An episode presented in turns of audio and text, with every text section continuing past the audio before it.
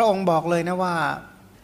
วัดทุกชนิดข้อปฏิบัติในโลกมีอะไรบ้างที่พระองค์ไม่เคยทำที่เขาว่าดีเขาว่าดีพระองค์ทำมาหมดแล้วว่างั้นนะแต่มันไม่ดีเหมือนมรรคมีองค์แปดเพราะมันไม่ได้ช่วยให้พ้นทุกข์จริงวันจะต้องแหวกมิจฉาทิฏฐิอยู่สี่อสงไขยแสนกับเนี่ยนะบางชาติไม่รู้ว่าท่านคิดได้ยังไงไม่รู้แหวกมิจฉาทิฏฐิเหล่านั้นเหล่านั้นได้อย่างไร อ่านชาดกเนี่ยหลาย ๆ ชาดกจะรู้ว่าท่านแหวกวงล้อแห่ง มิจฉาทิฏฐิอยู่ตลอดเวลาเนี่ยนะกว่าจะข้ามมิจฉาทิฏฐิได้ ของเราเนี่ยโอ้ขนาดเกาะพระพุทธเจ้านะยังเป๋ไปเป๋มายังเอียงซ้ายเอียงขวา โยกหน้าโยกหลังก็เป่าขวาก็ไปซ้ายก็เป่าหน้าก็ไปหลังเหมือนกับว่ารุ่นถูกเป่าด้วยน้ำอะไรนั่นนะว่าลมภายนอกพายุเนี่ยทนได้หมดนะเว้นแต่ลมปาก พูดแล้วก็กระเทือนใจว่างั้นนะ แล้วก็กระเทือนใจเป๋ไปเป๋มาพัดไปพัดมาลอยมาลอยไปเหมือนกับลูกอะไรสักอย่าง ก็อย่างนี้แหละมันก็จะกว่าจะแหวกว่ายจากเรียกว่าสังสารวัตรไปถึงบกถึงฝั่งเนี่ยยากแท้ว่างั้นแต่ว่าฉันทะของผู้ที่ปรารถนาเป็นพระสัมมาสัมพุทธเจ้า ท่านบอกว่าคือคือพูดถึงในแง่ของความอดทนบากบันแบบโง่ๆเนี่ยนะอาจจะทำไม่ยากใช่ไหม ให้แบกให้หนักให้ขนให้ย้ายให้อะไรเนี่ยมันทำไม่ยากมันทนได้ แต่นี่มันต้องมีปัญญาประกอบ มันจะต้องแบบอะไรถอดรหัสอยู่ตลอดเวลา เหมือนกับเราก็ต้องถอดรหัสฝ่าวงล้อฝ่าอะไรอีกสารพัดที่จะแหวกที่จะลุยออกไปเนี่ยนะสละทั้งเนื้อสละทั้งเลือดสละทั้งชีวิตตายแล้วไม่เป็นไรตายแล้วก็เกิดใหม่ เอามามาต่อใหม่ มาต่อใหม่ต่อใหม่ต่อใหม่เข้ามาอย่างใครนะ อนาคาริกธรรมปาละชาวศรีลังกาบอกขอเกิดอีก 25 ครั้ง ขอเกิด 25 ครั้งกว่าจะสิ้นศาสนาพุทธว่างั้นตายเกิดขอตายเกิดตายเกิดเป็นคนที่ต่อสู้ เหมือนกับว่าต่อสู้ให้พระศาสนากลับคืนสู่อินเดียก็ก็ก็ไม่ผิดนะนะเป็นหัวหอกที่สำคัญที่ที่เจ้าของสมาคมมหาโพธิ์เจ้าของสมาคมมหาโพธิ์ประวัติหน้าอ่านเงินที่ประวัติน่าสนใจบอกขอเกิดอีก 25 ครั้งมาต่อสู้ต่อไป มาต่อสู้ต่อไป ของเราก็บอกโอ้ยเกิดชาตินี้ก็แหมต่อสู้แต่ละวันให้อยู่กับคำสอนนี่ก็เก่งแล้วนะอย่าไปคิดการไกลมากเลยบางทีนะคิดว่าเนี่ยทำยังไงวันวันหนึ่งจะต่อสู้อกุศลยังไงให้มาอยู่กับคำสอนได้ ต่อสู้ความฟุ้งซ่านยังไงมาคิดถึงสมถาวิปัสนาได้นี่ก็ โอ้ยเป็นบุญไม่ใช่น้อยเหมือนกันนะ อุปมาสุดท้ายบอกว่าบุคคลฟังมาว่าผู้ใดหมกไหมอยู่ในนรกตลอดอสงไขยแสนกับนะเสียสงไขยแสนกับก็บรรลุความเป็นพระพุทธเจ้าได้ ฟังแล้วก็ไม่ย่อท้อเนี่ยนะกลับมีความพอใจว่าเรานี่แหละ จะหมกไหมอยู่ในนรกแล้วบรรลุความเป็นพระพุทธเจ้า ตอนไม่ป่วยไม่ไข้ตอนไข้ไม่ขึ้น ไม่รู้เราก็มันร้อนขนาดในร่างกายเนี่ยนะพอตอนไข้ขึ้นแล้วนะโอ้ยมันจะรู้ว่ามันนรกชัด ๆ เลยว่างั้นนะ ถ้าใครป่วยใครไข้ขึ้นเนี่ยโอ้ยมันร้อนระอุไปทั้งตัวไปหมดเนี่ยนะมันเหมือนนี่นี่ขนาดว่าบนโลกมนุษย์นะแค่สี่สิบองศาเนี่ยสี่สิบองศาในกายนี้นี่ก็แย่แล้วเนี่ยนะห้าสิบองศานี่ก็เกือบจุติแล้วนะที่เนี่ยปีนี้ปีที่ผ่านมานี่เมษาที่ผ่านมาเนี่ยสี่สิบกว่าองศาอินเดียตายไปพันกว่าคน ตายเพราะความร้อนเนี่ยนะพันกว่าคน พราะความร้อนเนี่ยมันร้อนระอุร้อนจากภายในร้อนจากภายนอก เวลาป่วยไข้ขึ้นนี่ไม่ใช่ร้อนธรรมดานะมันร้อนระอุไปหมด แล้วท่านก็ร้อนในนรกจริงๆอะตกนรกไม่ใช่น้อย เพราะอะไรเราต้องไม่ลืมว่าอยู่แวดวงป่าประมิตร ในทั่วๆไปที่พูดถึงพุทธาประทานเกี่ยวกับเรื่องกรรมนะกรรมของพระพุทธเจ้าเนี่ยที่ท่านไปทำชั่ว เพราะท่านคบป่าประมิตร คบปาประมิตรเป็นเหตุให้ฆ่าสัตว์คบปาประมิตรเป็นเหตุให้ประพฤติผิดในกามคบปาประมิตรเป็นเหตุให้ไปดื่มสุราและเมรัยเป็นต้น แล้วก็กรรมอันนั้นก็ทำให้ท่านตกนรกหมกไหมเจ็บปวดแสนสาหัสเหมือนกันนะเพราะผลแห่งกรรมชั่วเนี่ยนะเพราะเรียกว่าถูกสังคมแห่งคนพาลยกย่อง เมื่อใดที่คบปาประมิตรให้รู้เธอว่าผลพวงของการครบปาประมิตรคือบาป บาปประกรรมที่ติดตามมานั่นแหละเป็นผลพวงของปาปมิตรเมื่อสังคมสิ่งแวดล้อมที่เต็มไปด้วยปาปมิตร ชักชวนกันในการทำความชั่วขนาดนั้นจะไปไหน ก็ไปอบายมันก็บอกทนนรกได้ไหมเวลาเขาอื่นเขาทำชั่ว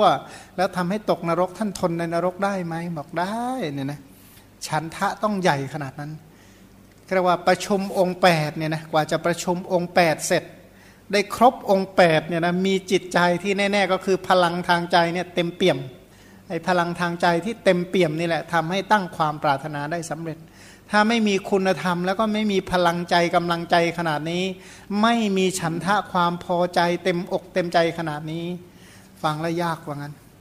ปกติโดยทั่ว ๆ ไปก็บอกว่าแม้กระทั่งการประพฤติปฏิบัติของพระโพธิสัตว์ทั้งหลาย แม้แต่ ไม่ต้องว่าไปเห็นท่านปฏิบัติ ได้ยินได้ฟังยังสะเทือนใจเลยว่างั้นยังสะเทือนใจ อภินิหารอันประกอบไปด้วยองค์ 8 ประการ มาดูจิตตุบาทนะว่า จิตตุบาทที่ตั้งความปรารถนาอย่างนั้น เพราะความประชุมพร้อมแห่งองค์ 8 ประการไอ้จิตตุบาทที่ว่านี่คืออะไร ความคิดที่เกิดขึ้นว่าเราข้ามแล้วจะให้สัตว์อื่นข้ามด้วยเราพ้นแล้ว จะให้สัตว์อื่นพ้นด้วยเราฝึกแล้วจะให้สัตว์อื่นฝึกด้วย เราสงบแล้วจะให้สัตว์อื่นสงบด้วยเราคล่องใจแล้วจะให้สัตว์อื่นคล่องใจด้วยเราปรินิพานแล้ว จะให้สัตว์อื่นปรินิพานด้วยเราบริสุทธิ์แล้วจะให้สัตว์อื่นบริสุทธิ์ด้วยเราตรัสรู้แล้วจะให้สัตว์อื่นตรัสรู้ด้วยไอจิตตุบบาทอันนี้เนี่ยความคิดตัวนี้เกิดขึ้นเพราะองค์ประชุม8ประการ แม้กว่าจะเรียกมาประชุมสำเร็จเนี่ยนะความคิดแต่นี่ว่ากว่าจะเซ็นสัญญากันได้เนี่ยนะยากแท้เนี่ยนะจิตตุบาทนั้นมีการตั้งใจจิตตุบาทแปลว่าความคิดที่เกิดขึ้นนั้นเนี่ยนะมีการตั้งใจแน่วแน่เพื่อสัมมาสัมโพธิญาณโดยถูกต้องนั่นเองนะแล้วก็ไม่ใช่ตั้งเข็มทิศไว้ผิดพลาดเนี่ยนะถูกต้องเป็นลักษณะ อันนี้คือลักษณะเป็นความคิดที่เหมือนกับลากเส้นตรงมุ่งสู่ โพธิญาณอย่างเดียวไม่เป๋ไปทางอื่นแล้วว่างั้นเป็นความปรารถนาที่เกิดขึ้นว่า โอ้ เราพึงตรัสรู้สัมมาสัมโพธิญาณเป็นความคิดที่ว่าทุกอย่างเพื่อสัมมาสัมโพธิญาณอย่างที่ที่ฟังฟังมาหลาย ๆ เรื่องแล้วใช่ไหมพ่อแม่ก็ไม่ได้เป็นที่เกลียดชังท่านจะรังเกียจเกลียดชัง พ่อแม่ก็ไม่ใช่จะเกลียดราชสมบัติก็ไม่ใช่แต่โพธิญาณเรารักมากกว่าเนี่ยนะ จะว่าท่านไม่รักลูก ไม่รักบุตร ไม่รักภริยาไม่รักชีวิต ก็ไม่ใช่แต่ว่าท่านรักโพธิญาณมากกว่ามันทุกอย่างนี่มุ่งต่อ โพธิญาณเป็นความคิดที่มุ่งต่อโพธิญาณนี่แหละเรียกว่า อภินิหาร อภินิหารคือความคิดที่มุ่งตรงต่อ โพธิญาณกิจของอภินิหารคืออะไร เราพึงยังประโยชน์สุขให้สำเร็จแก่สัตว์ เป็นความคิดที่ว่า จะช่วยช่วยให้สัตว์สำเร็จประโยชน์ได้ยังไง ให้สัตว์สำเร็จประโยชน์คือ โดยเฉพาะประโยชน์คือพระนิพพานได้อย่างไร ให้สัตว์ทั้งหลายประสบความสุขได้อย่างไรเนี่ยนะสุขในมรรคผลนิพพานได้อย่างไร อาการที่ปรากฏคือมีมีความเป็นเหตุแห่งโพธิสมภารเป็นปัจจุปฐานคืออาการปรากฏ ถ้าไม่มีความคิดอันนั้นเนี่ยนะท่านจะสร้างบารมีเพื่อความเป็นพระพุทธเจ้าไหม ถ้าไม่มีความคิดที่ว่าเราตรัสรู้แล้วจะให้ผู้อื่นตรัสรู้ด้วย อันนี้คืออาการปรากฏคือการสั่งสมบุญเพื่อความเป็นพระพุทธเจ้า เหตุใกล้อะเหตุใกล้แห่งความปรารถนาอันนี้ กรุณาเป็นเหตุใกล้ เพราะกรุณาต่อสัตว์อื่นนั่นแหละเนี่ยนะข้างหน้าต่อไปเขาบอกว่าท่านตั้งอยู่ในฐานะบิดาแห่งสรรพสัตว์ทั้งหลาย ตั้งอยู่ในฐานะแห่งบิดา ผู้ที่มีใจกรุณามองสัตว์อื่นเป็นบุตรที่จะ ช่วยให้เขาพ้นจากทุกข์เนี่ยนะมันมีกรุณาเป็นเหตุใกล้ มีอุปนิสัยสมบัติเป็นเหตุใกล้ในที่สองบอกว่าอุปนิสัยก็คือท่านสั่งสมอุปนิสัยคิดในใจมานานแล้วนะว่าเราตรัสรู้แล้วจะให้ผู้อื่นตรัสรู้ด้วยคิดอยู่ในใจทำบุญให้ทานก็ตั้งความปรารถนามาตลอดระยะเวลา 16 อสงไขยแล้วนะ พันอุปนิสัยตัวนี้แหละที่เป็นเหตุใกล้ให้ตั้งความปรารถนาว่าเราพึงตรัสรู้สัมมาสัมโพธิญาณเนี่ยนะเป็นจิตใจที่แน่วแน่มุ่งต่อโพธิญาณถามว่าเรากำลังพูดอะไรอยู่ พูดถึงว่าอภินิหารคือตัวปัจจัยแห่งบารมี ยังไม่ได้พูดตัวบารมีนะพูดตัวเหตุของบารมีก่อน เพิ่งเห็นว่าบุญยวิเศษอันเป็นมูลนะนะเป็นบุญที่พิเศษไม่ใช่บุญธรรมดา ที่เป็นรากแห่งธรรมะที่ทำให้เป็นพระพุทธเจ้า บุญคืออภินิหารตัวนี้เป็นรากของบารมีเนี่ยนะเป็นรากของบารมี บุญยวิเศษอันนี้เป็นความเจริญอย่างยิ่ง เป็นความงดงามเนี่ยนะงามมากสง่าหาประมาณไม่ได้ มีความเจริญ มีความงดงาม มีความสง่าอย่างเรียกว่าหาอย่างอื่นเปรียบเทียบไม่ได้ โดยความเป็นไปปรารบพุทธภูมิอันเป็นอจินไตย ทำทุกอย่างเพื่อประโยชน์ แก่สัตว์โลกอันหาประมาณไม่ได้ ไม่ได้มุ่งจำเพาะเจาะจงว่าจะช่วยผู้ใดผู้หนึ่งเท่านั้น แต่มุ่งเพื่อสัตว์โลกอันหาประมาณไม่ได้นะนะอันหนึ่งพระมหาบุรุษถึงพร้อมด้วยการบรรลุนั้นแล ผู้ที่มีอุปนิสัยที่จะได้บรรลุเป็นพระพุทธเจ้า ถ้าก่อนหน้านี้ก่อนที่จะประชุมสำเร็จนี่เขาเรียกว่าอนิยตะโพธิสัตว์ เป็นพระโพธิสัตว์พวกไม่แน่นอน แต่ถ้าตั้งแต่ประชุมธรรมะแปประการสำเร็จได้รับพุทธพยากรอันนี้เขาเรียกว่า นิยตะโพธิสัตว์ นิยตะโพธิสัตว์นี่แหละ ชื่อว่าเป็นผู้อย่างลงสู่การปฏิบัติเพื่อมหาโพธิญาณได้สมัญญาชื่อว่ามหาโพธิสัตว์ เพราะไม่ไม่กลับจากนั้นเป็นธรรมดาเรียกว่าเป็นผู้ที่สัมมัตตนิยามแน่นอน บรรลุแน่นอนต่อไปใน อนาคต แล้วท่านก็เป็นผู้ที่เอาใจใส่อย่างสม่ำเสมอในสัมมาสัมโพธิญาณในภาวะทั้งปวงก็เรียกว่าเป็นผู้ที่เหมือนกับว่าตอนก่อนนะท่านในพุทธวงศ์ท่านบอกว่า ผู้นี้คือพุทธังกูล พุทธะบวกอังกุระ อังกุระแปลว่า หนอ ท่านผู้นี้คือหนอแห่งโพธิหนอของพระสัมมาสัมพุทธเจ้า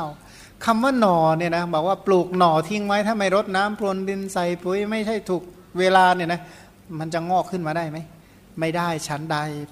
พระโพธิสัตว์คือผู้ที่ใส่ใจบำรุงบำเรอเนี่ยนะบำรุงบำเรอเอาอกเอาใจต่อข้อปฏิบัติเพื่อสัมมาสัมโพธิญาณทุกประการ อ่อนยอมหมดมางั้นเถอะยอมหมดทำทุกอย่าง เหมือนกับว่าโพธิญาณต้องการเลือดเอาเอาเลือดไปรดก็ต้องใช้เลือดไปรด เอาน้ำตารดก็ใช้น้ำตารดเอาชีวิตรดเนี่ยนะเอาเนื้อเอาเอ็นเอากระดูกไปทำเป็นปุ๋ยบอกยอมหมดขอให้ได้บำรุงบำเรอต้นแห่งโพธิญาณเนี่ยนะบำเรอบารมีเพื่อโพธิญาณมันท่านจึงเอาใจใส่อย่างสม่ำเสมออย่างไม่ไม่ขาดตกบกพร่อง อันนี้เรียกอะไรนะสาตัดจะกิริยากับสกัจจะเนี่ยนะทำอย่างต่อเนื่องทำด้วยความเคารพ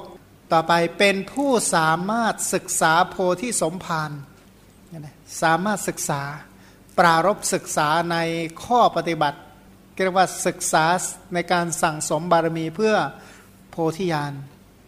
ตั้งอยู่พร้อมแก่พระมหาบุรุษนั้นก็เลยเรียกว่าเป็นผู้ที่ยิ่งใหญ่จริงๆนะจริงอยู่พระมหาบุรุษทั้งหลายค้นคว้าบารมีทั้งปวงโดยชอบด้วยอภินิหารตามที่กล่าวแล้วให้สำเร็จด้วยบรรลุพระสัพพัญยุตยานอันมีเพศเป็นเบื้องต้นด้วยสยามภู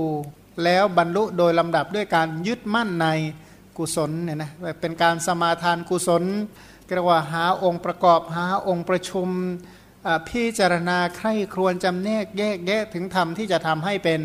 พระพุทธเจ้า สรุปว่าตอนนี้เรายังพูดตอนไหนอยู่ ตอนอภินิหารคือการตั้งความปรารถนา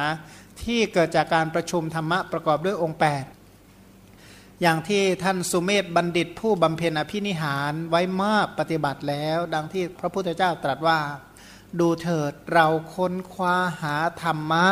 ที่ทำให้เป็นพระพุทธเจ้าจากที่โน้นจากที่นี่ ทั้งเบื้องบนทั้งเบื้องต่ำตลอดทิศทั้งสิบจนถึงธรรมธาตุไม่มีที่แห่งใดที่ท่านหาบารมีของท่านไม่เจอ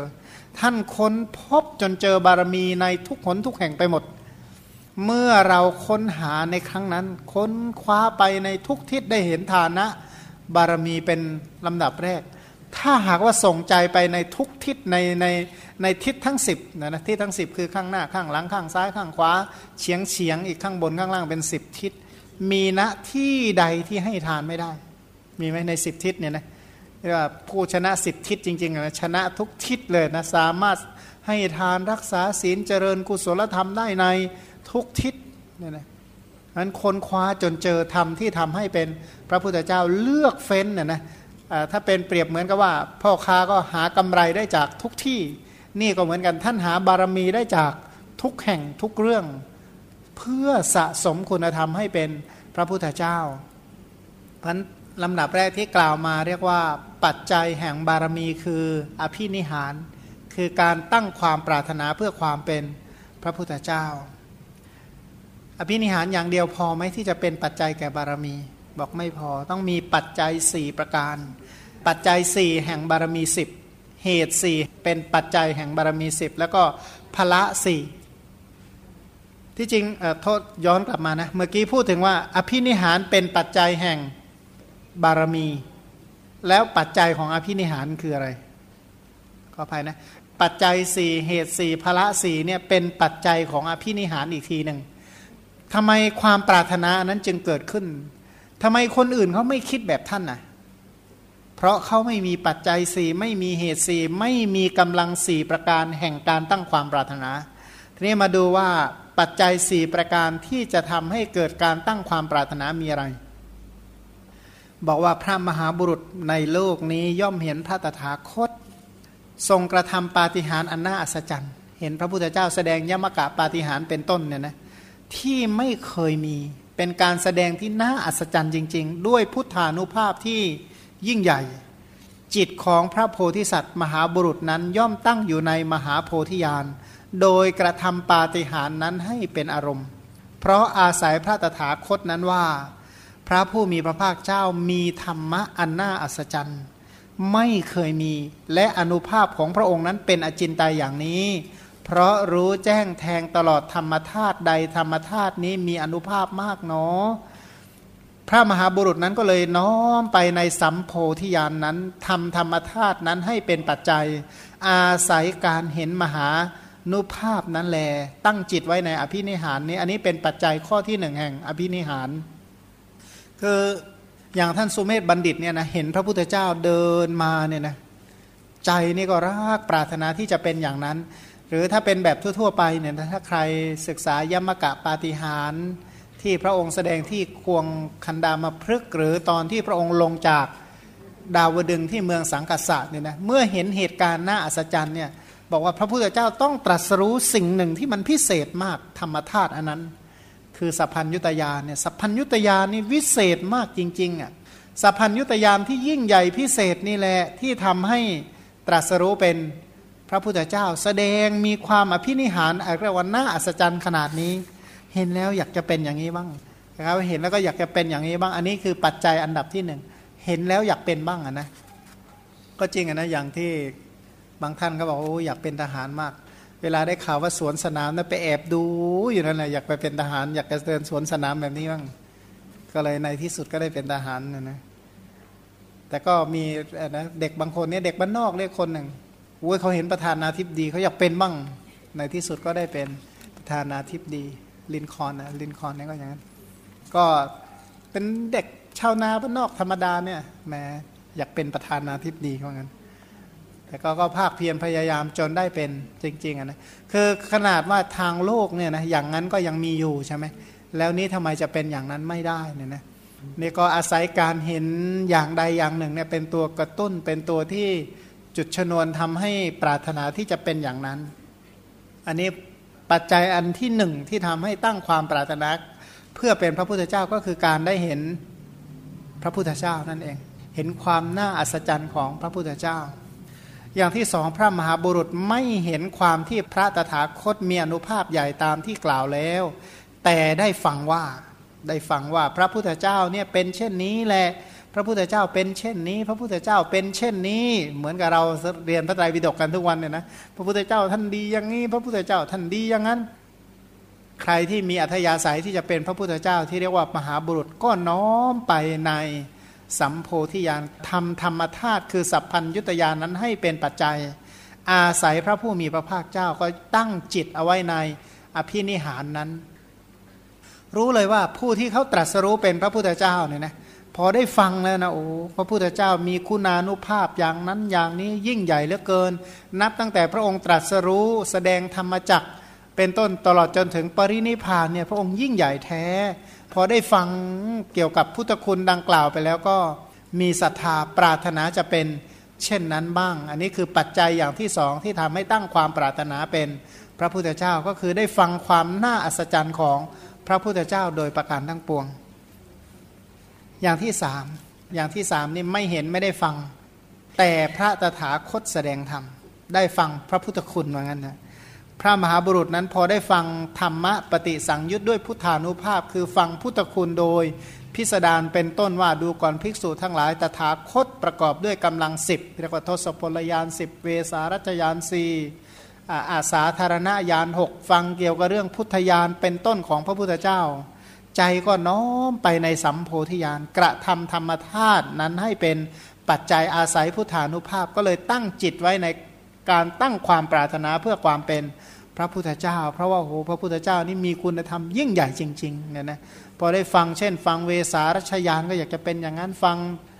ทศพลยานก็อยากจะมีทศพลยานแบบนั้นฟัง อาสาธารณญาณก็ปรารถนาที่จะมีอาสาธารณญาณอย่างนั้น ฟังพระพุทธคุณโดยประการใด ๆ ใจก็น้อมไปเพื่อ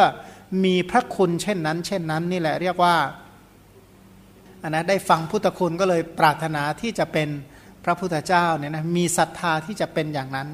อันนี้ก็เป็นปัจจัยให้ตั้งความปรารถนานนะอันสุดท้ายเนี่ยนะอันสุดท้ายเนี่ยบางคนเนี่ยไม่เห็นไม่ได้ฟัง ไม่ได้ไม่ได้ฟังเกี่ยวกับพินิหาร ไม่ได้ฟังธรรมไม่ได้อะไรหรอก แต่เป็นคนมีอัธยาศัยกว้างขวาง คนใจใหญ่ว่างั้น คนอัธยาศัยกว้างขวาง มีความคิดที่งดงาม เป็นคนใจดีจริง ๆอะนะมีความคิดขึ้นว่าเรานี้จะรักษาวงของพระพุทธเจ้า เราจะรักษาพุทธวงศ์เอาไว้ เราจะรักษาระเบียบแบบแผนของพระพุทธเจ้าเอาไว้ รักษาประเพณี วัฒนธรรมของพระพุทธเจ้าเอาไว้ ความเป็นธรรมของพระพุทธเจ้าเนี่ยนะเราจะรักษาความเป็นธรรมะ คือสัพพัญยุตยานของพระพุทธเจ้า แล้วสักการะเคารพนับถือบูชาธรรมะ เท่านั้น ประพฤติธรรมะน้อมไปในโพธิญาณโดยกระทำธรรมธาตุคือสัพพัญยุตยานนั้นให้เป็นปัจจัยอาศัยธรรมะนั้น ตั้งจิตไว้ในอภินิหารตั้งความปรารถนาเพื่อความเป็นพระพุทธเจ้า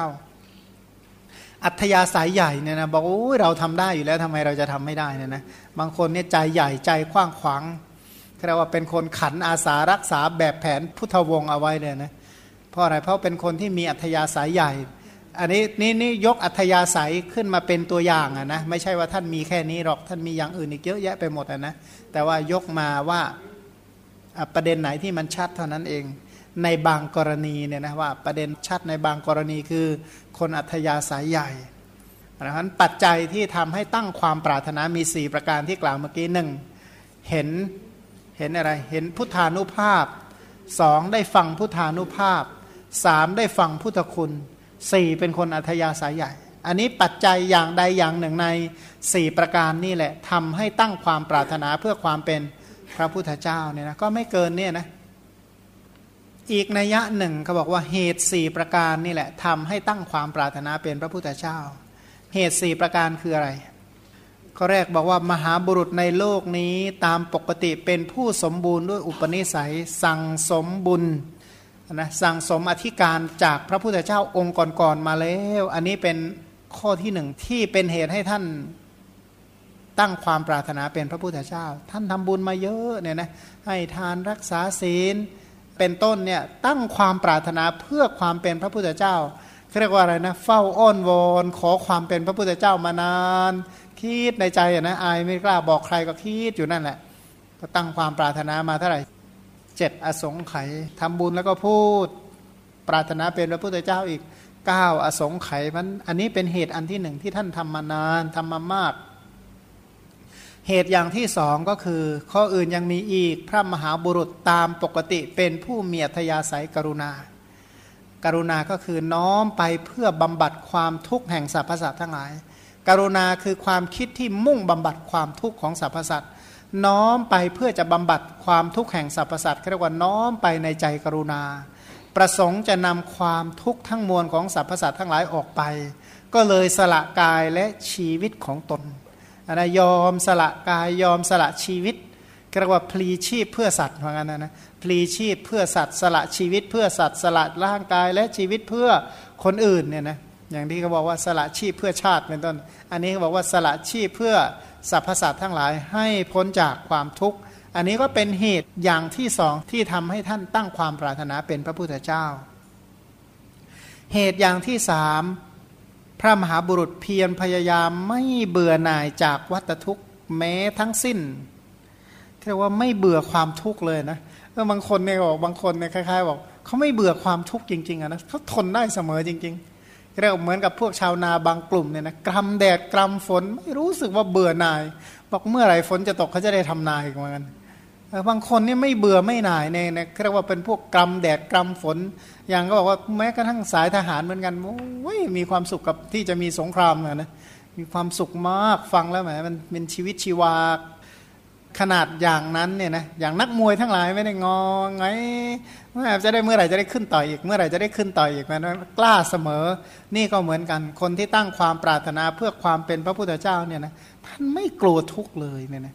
คือหมายความว่าท่านเห็นกำไรที่เกิดจากความทุกข์ของท่านนะนะคือท่านสามารถที่จะตรัสรู้เป็นพระพุทธเจ้าก็เลยไม่เบื่อจากความทุกข์เรียกแทบจะเรียกว่ายินดีในทุกข์เพราะถ้าไม่ยินดีในทุกข์จะยินดีในคุณธรรมที่จะทำให้เป็นพระพุทธเจ้าได้อย่างไรเรียกว่าเป็นคนที่เหมือนกับรักทุกข์แต่ว่าจริง ๆ ท่านก็เกลียดทุกข์นั่นแหละ แต่ว่าดูเหมือนเป็นคนที่รักความทุกข์ไม่เบื่อจากความทุกข์ขณะเดียวกันก็ ท่านไม่เบื่อจากการประพฤติกิจที่ทำได้ยากเพื่อประโยชน์แก่สรรพสัตว์เนี่ยนะจะทุกขนาดไหนก็เพื่อสัตว์เนี่ยทำได้ อย่างบางคนเนี่ยนะเพราะว่านอนนอนอยู่ไม่สบายอยู่บอกว่าถ้าบอกว่าทำเพื่อบางอย่างเลยแม้ขยันขึ้นมาทันทีเลยนะลุกขึ้นทำได้เลยนะพอบอกว่าไม่ได้ทำเพื่ออย่างนั้น หมดแรงทันทีเลยนะบอกหมดเรี่ยวหมดแรงทันทีเลย บางคนเนี่ยมันใจมันขนาดนั้นจริงๆนะบอกว่าถ้าทำเพื่อบางอย่างที่ตัวเองชอบนะอุ้ยมีเรี่ยวมีแรงมาจากไหนก็ไม่รู้ พอบอกว่าไม่ได้ไออย่างที่ว่าเนี่ยนะหมดแรงนอนแผลเลยนะแต่อย่างนั้นจริง ๆ เพราะนี้แต่ว่าพระโพธิสัตว์ท่านนิสัยเนี่ยทำได้ทุกอย่างเพื่อประโยชน์เพื่อความสุขแก่สรรพสัตว์ทั้งหลายเพันท่านจึงทนทุกข์ได้ตลอดกาลนาน โดยที่ไม่หวาดสะดุ้งต่อความทุกข์เลย ไม่กลัวต่อความทุกข์เลย พันท่านจึงสามารถปฏิบัติจนสำเร็จดังที่ท่านปรารถนา อันนี้ก็คือเนื่องจากอัธยาศัยพยายามนั่นเอง อันนี้เหตุอย่างที่สามก็คือ ความพยายามความภาคเพียรพยายาม อันนี้แหละเป็นเหตุที่ทำให้ตั้งความปรารถนาเป็นพระพุทธเจ้า พยายามหรือความเพียรตัวนี้เป็นชื่อของความกล้า แปลว่าท่านกล้าทนทุกข์นะนะกล้าทำในสิ่งที่ทำได้ โดยยากเพื่อ พื่อให้ได้ตรัสรู้เป็นพระพุทธเจ้าจะได้ช่วยสัตว์อื่นให้พ้นจากทุกข์ ข้อที่สี่บอกว่า พระมหาบุรุษนี้เป็นผู้ที่อาศัยกาลยานมิตรที่จริงได้เพื่อนดี ได้กาลยานมิตรได้อาจารย์ดี ได้ครูดีนะนะอาศัยกาลยานมิตร ได้ครูดีอาจารย์ดีนี่แหละ เป็นผู้ที่คอยห้ามจากสิ่งที่ไม่เป็นประโยชน์หันเหให้ตั้งอยู่ในสิ่งที่เป็นประโยชน์ นี่มาดูคำอธิบายตามลำดับดังกล่าวว่า ข้อแรกก่อนนะที่บอกว่าสมบูรณ์ด้วยอุปนิสัยเนี่ยนะมีอุปนิสัย เนื่องจากสั่งสมบุญคุณงามความดีมาแล้วจากพระพุทธเจ้าองค์ก่อนๆอธิบายว่า อัธยาศัยของพระมหาบุรุษนั้นน้อมไปโน้มไปเอ็นไปโอนไปใน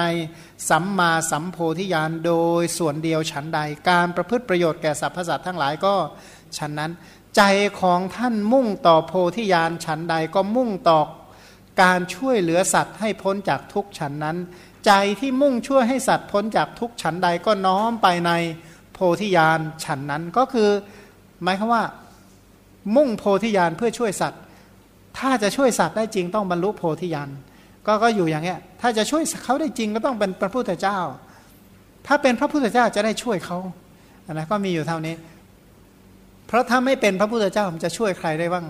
ช่วยเหลือตัวเองให้รอดเถอะมันก็ยังยากเลยนะ ช่วยเหลือตัวเองยังจะช่วยยากจะกล่าวไปยายถึงช่วยผู้อื่นเนี่ยไม่เชื่ออ่านพระไตรปิฎกอ่านเป็นเนี่ยคนเขาอยากฟังไหมล่ะอยู่เงียบๆหน่อยได้ไหมว่างั้นนะ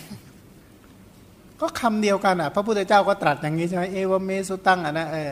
อย่างเนี้ยดูก่อนพิสูจทั้งหลายส่วนสุดสองอย่างอันบรรพชิตไม่ควรเสพเป็นต้นเนี่ยนะอย่างที่เราสวดธรรมจักเนี่ยนะเขาสวดผิดเวลาดูสิ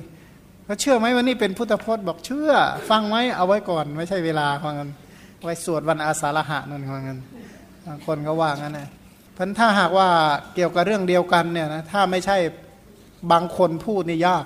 เพราะเขาเขาอยากได้ยินจากพระพุทธเจ้าเป็นต้นเนี่ยนะเขาอยากอยากได้ยินจากผู้ที่มีคุณธรรมเป็นต้น ถ้าไม่มีคุณธรรมจริง ๆ ถึงจะรู้ว่าอะไรเป็นอะไรก็ไม่ใช่ว่าจะง่ายที่จะช่วยเหลือสรรพสัตว์ทั้งหลายได้เนี่ยนะไม่งั้นศาสนาไม่มีวันเสื่อมหรอกพุทธเจ้าแต่สรู้องค์เดียวที่เหลือช่วยกันรักษาให้หมดเลยบอกไม่ได้ ไม่เป็นอย่างนั้นหรอก เพราะฉะนั้นพระมหาบุรุษนั้นท่านจึงทำความตั้งใจอย่างแน่วแน่เพื่อสัมมาสัมโพธิญาณในสำนักของพระพุทธเจ้าในการก่อนด้วยใจและด้วยวาจา ท่านคิดในใจของท่านแล้วว่า แม้เราก็เป็นเช่นกับพระสัมมาสัมพุทธเจ้าพึงยังประโยชน์สุขให้สำเร็จแก่สัตว์ทั้งหลายโดยชอบโดยถูกต้องนั่นแหละ ท่านคิดนะท่านให้ทานท่านรักษาศีลท่านเจริญบุญกุศล สร้างคุณงามความดีบอกว่าเรานี่จะเป็นเช่นกับพระพุทธเจ้าอย่างนี้แหละ ที่จะช่วยเหลือให้สรรพสัตว์ได้สำเร็จประโยชน์และความสุข ท่านพูดอยู่เสมอว่าท่านจะต้องเป็นพระพุทธเจ้า เพื่อที่จะยังประโยชน์สุขให้สำเร็จแก่สรรพสัตว์โดยชอบนั้นพระมหาบุรุษนั้นจึงมีอุปนิสัยสมบูรณ์อย่างนี้ความวิเศษใหญ่ การกระทำต่างใหญ่ ใหญ่กว่าใคร ใหญ่กว่าสาวกโพธิสัตว์ ใหญ่กว่าปัจเจกโพธิสัตว์ ของพระมหาบุรุษผู้ประกอบด้วยเพศคือเป็นผู้ชาย ปรากฏอยู่ในอุปนิสัยสมบัติ ทั้งๆทที่มีอุปนิสัยชาตินั้น เรียกอรหัตผลก็ได้ด้วยซ้ำไป ชาติที่ที่เป็นสุเมธบัณฑิตเนี่ยนะแล้วก็อินทรีย์ของท่านก็แก่กล้า อินทรีย์แต่ละอย่างแต่ละอย่างนี้ก็แก่กล้า แล้วก็เป็นผู้ที่ปฏิบัติจริง ๆ เป็นผู้ฉลาดที่มีปัญญามาก คนนอกนี้ไม่ได้ทำเหมือนพระโพธิสัตว์เลย ไม่ได้ทำเหมือนพระมหาบุรุษ ผู้ถึงพร้อมด้วยอุปนิสัยมีอินทรีย์บริสุทธิ์ มีญาณบริสุทธิ์ มหาบุรุษเป็นผู้ปฏิบัติเพื่อประโยชน์แก่ผู้อื่นไม่ได้ทำเพื่อตนอย่าลืมว่านับตั้งแต่ตั้งความปรารถนาอย่างท่านสุเมธบัณฑิตเนี่ยทำทุกอย่างทำเพื่อ สัตว์อื่นไม่ได้ทำเพื่อตน ถ้าเพื่อตนเนี่ยนะเรียกว่าสกัดถะสกัดถะแปลว่าประโยชน์ตนเนี่ยสกะบวกอัฏฐะเรียกว่าสกัดถะเนี่ยนะประโยชน์ตนคืออรหัตผล ถ้าท่านต้องการประโยชน์ตนท่านจะเป็นองค์สุดท้ายในหมู่สาวกที่ที่เดินไปไปฉันที่เมืองอะไรนะอมรวดีใช่ไหมเมืองน่ะที่ชาวบ้านชาวชนบทเขานิมนต์พระพุทธเจ้าไปฉันน่ะถ้าท่านปรารถนาท่านจะฟังไม่เกินสองบรรทัดเนี่ยนะท่านจะบรรลุแล้ว ท่านท่านก็จะเดินเป็นพระอรหันต์องค์สุดท้ายในกลุ่มนั้นเดินตามไปเรียกว่าประโยชน์ตนบอกว่าแต่ไม่หลังจากนั้นท่านต้องการเพื่อประโยชน์แก่ผู้อื่น เป็นความจริงอย่างนั้น คนนอกนี้ไม่ได้ปฏิบัติเหมือนอย่างมหาบุรุษนั้นที่ปฏิบัติเพื่อประโยชน์ เพื่อความสุขแก่ชนเป็นอันมาก คือแปลง่าย ๆ แบบคนทั่ว ๆ ไปเนี่ยนะมันทำทุกอย่างเพื่อตัว บอกว่า โอ๊ยถ้าไม่มีเรานะ ไม่ไม่เอาอะ คือทุกอย่างเนี่ยจะต้องมีเราได้ไหมเราจะได้ชื่อไหมเราจะได้ยศไหมเราจะได้ตำแหน่งไหมเราจะมีอำนาจไหมเรียกว่าทำทุกอย่างเพื่อเราหมดโดยมากเนี่ยนะถ้าไม่มีเราไม่ได้ต้องมีเราอยู่ด้วยเสมอ อันนี้คืออัธยาศัยของคนทั่ว ๆ ไปเดี๋ยนะมันจะดีขนาดไหนก็ช่างเถอะถ้าไม่มีเราด้วยก็ใช้ไม่ได้ ต้องมีเรา ถ้ามีเรามันจะเลวขนาดไหนก็ดีหมด ขอให้มีเราอยู่ด้วยนี่คือคือความคิดของคนทั่วๆไปสัตว์ทั่ว ๆ ไปนั้นเป็นอย่างนั้น ทำทุกอย่างเพื่อประโยชน์แก่ ตนเอาตนก่อนเพื่อนว่างั้นเถอะถ้ามีเราเป็นถูกต้องใช้ได้ ถ้าไม่มีเราผิดหมด ถ้าข้อปฏิบัติไหน ถ้าเราปฏิบัติอันนั้นมันถูก ถ้าคนอื่นปฏิบัติผิดหมดอันนั้นพันก็เอาเอาเราเข้าเป็นตัวมาตรฐานเป็นเครื่องวัดทุกอย่างเราหมดอะนะเราว่าเห็นแก่ประโยชน์ตนและพวกพ้องว่างั้นแต่พระโพธิสัตว์ไม่ได้เป็นอย่างนั้น ท่านทำทุกอย่างท่านปฏิบัติทุกอย่างเพื่อประโยชน์เพื่อเกื้อกูล เพื่อความสุขแก่ชนเป็นอันมาก เพื่ออนุเคราะห์โลกเรียกว่าโลกานุกรรมปายะเนี่ยนะเรียกว่าเพื่ออนุเคราะห์ หมายความว่ามีใจกรุณาต่อ โลกประสงค์จะปลดเปลื้องโลกให้พ้นจากความทุกข์เนี่ยนะทุกข์ที่เกิดจากชาติชรามรณะเป็นต้น เพื่อให้สัตว์ทั้งหลายเข้าถึงประโยชน์ คือพระนิพพานเข้าถึง สิ่งที่เกื้อกูลคืออริยมรรคเพื่อความสุขคือสามัญญผล แก่เทวดาและมนุษย์ทั้งหลาย เพราะนั้นเป็นการปฏิบัติของท่านนั้นปฏิบัติเพื่อเพื่อให้สัตว์ทั้งหลายได้นิพพาน เพื่อให้สัตว์เข้าถึงอริยมรรคเพื่อให้ได้สามัญญผล เพื่อให้สัตว์พ้นจากวัฏทุกข์โดยประการทั้งปวง อันหนึ่งพระมหาบุรุษนั้นนำมาซึ่งความเป็นผู้ฉลาดในประโยชน์สุขนั้น ท่านท่านฉลาดใน สิ่งใดที่เป็นประโยชน์เนี่ยนะอย่างแม้กระทั่งเหตุใดที่เป็นประโยชน์แห่งโลกนี้ประโยชน์โลกหน้าประโยชน์ อย่างยิ่งท่านฉลาดด้วยปฏิพานอันเกิดขึ้นตามสมควรแก่ฐานะ เพราะท่านคือผู้ฉลาดในฐานะและอัฐานะท่านรู้อะไรเป็นปัจจัยของอะไร อะไรไม่ใช่ปัจจัยของอะไรเนี่ยนะเนื่องจากท่านรู้ฐานะอัฐานะเป็นอย่างดี ฐานะแปลว่าเหตุ อะไรเป็นเหตุของอะไร อะไรไม่ใช่เหตุของอะไร อะไรเป็นไปได้ อะไรเป็นไปไม่ได้ เรียกว่าอะไรคือสิ่งที่เป็นไปได้ อะไรคือสิ่งที่เป็นไปไม่ได้ อะไรคือเป็นเหตุที่ทำให้อะไรเป็นไปได้เนี่ยนะท่านรอบรู้เนี่ยเรียกว่าฉลาดในฐานะและอัฐานะ สรุปรวมความตรงนี้ว่าเนื่องจากท่านเป็นผู้มีอุปนิสัยทำบุญตั้งความปรารถนาด้วยกายวาจาด้วยใจในพระพุทธเจ้าพระองค์ก่อนๆปฏิบัติเพื่อประโยชน์เพื่อความสุขแก่เหล่าสรรพสัตว์ทั้งหลาย เนื่องจากว่าท่านเป็นผู้ที่มีปัญญานั่นเอง อีกอันหนึ่งก็เนื่องจากว่าท่านเป็นผู้ที่มีอัธยาศัย โดยพื้นฐานและเป็นคนอัธยาศัยดี อัธยาศัยในที่นี้หมายว่าอัธยาศัยในบารมีสิบนั่นเอง คือเนื่องจากอัธยาศัยเหล่านี้นี่แหละเป็นเหตุให้ท่านมั่นใจว่าท่านปรารถนาเป็นพระพุทธเจ้าและท่านทำได้สำเร็จ เนื่องจากท่านดูตรวจดูอัธยาศัยของท่าน อัธยาศัยของพระโพธิสัตว์คืออะไร พระมหาบุรุษมีอัธยาศัยในทาน อัธยาศัยในการให้อัธยาศัยในการให้เป็นต้นว่า พระมหาบุรุษปกติแล้วเป็นผู้มีอัธยาศัยในทาน ยินดีในทาน เมื่อมีทายธรรมย่อมให้ทีเดียว พวกนี้มีของไม่ได้มีแล้วให้หมด พวกนี้มีอัธยาศัยให้ ยินดีที่จะให้มีความสุขที่จะให้เนี่ยนะถ้าให้แล้วเบิกบานใจว่างั้นถ้าไม่ได้ให้แล้วไงเลยนะถ้าให้เมื่อไหร่ก็ยิ้มแป้มาแล้วนั่นแหละแสดงว่าให้ทานมาแล้ว พันไม่เบื่อหน่ายจากการเป็นผู้มีปกติแจกจ่ายเนืองๆจ่ายอย่างสม่ำเสมอ เบิกบานเอื้อเฟื้อ แล้วก็มีความสนใจที่จะให้ ถ้าเกี่ยวกับเรื่องให้ให้เมื่อไหร่เราลงรายละเอียดทันทีให้ที่ไหนให้เมื่อไรให้กับใครให้อย่างไร ให้ยังไงเนี่ยนะโอ้พูดเราสนใจมากเลยนะเหมือนกับอะไรนะพวกวงการกีฬาก็สนใจกีฬา พวกวงการเมืองก็สนใจการเมือง พูดคำเดียวเท่านั้นแหละที่เหลือเขาพูดหมดนะนะพวกสนใจเนี่ย พวกนักทานพวกนักให้ทานก็เหมือนกันนี่นี่ในการให้น้อมไปเพื่อที่จะให้มีความสุขที่จะให้จะให้ได้เมื่อไรให้ที่ไหน ให้อย่างไรจะต้องให้แค่ไหนอะไรยังไงเนี่ยนะชอบการให้เป็นอัธยาศัยอะ่ะก็ก็บางกลุ่มเนี่ยเป็นอย่างนั้นจริงๆนะเพราะบอกพูดเรื่องให้เนี่ยบอกเลย เมื่อไหร่ก็ได้ที่ไหนก็ได้ยังไงก็ได้ห้ามคุยเรื่องอื่นนะห้ามพูดธรรมะเด็ดขาดถ้าเรื่องทานเนี่ยได้เลยเมื่อไรก็ได้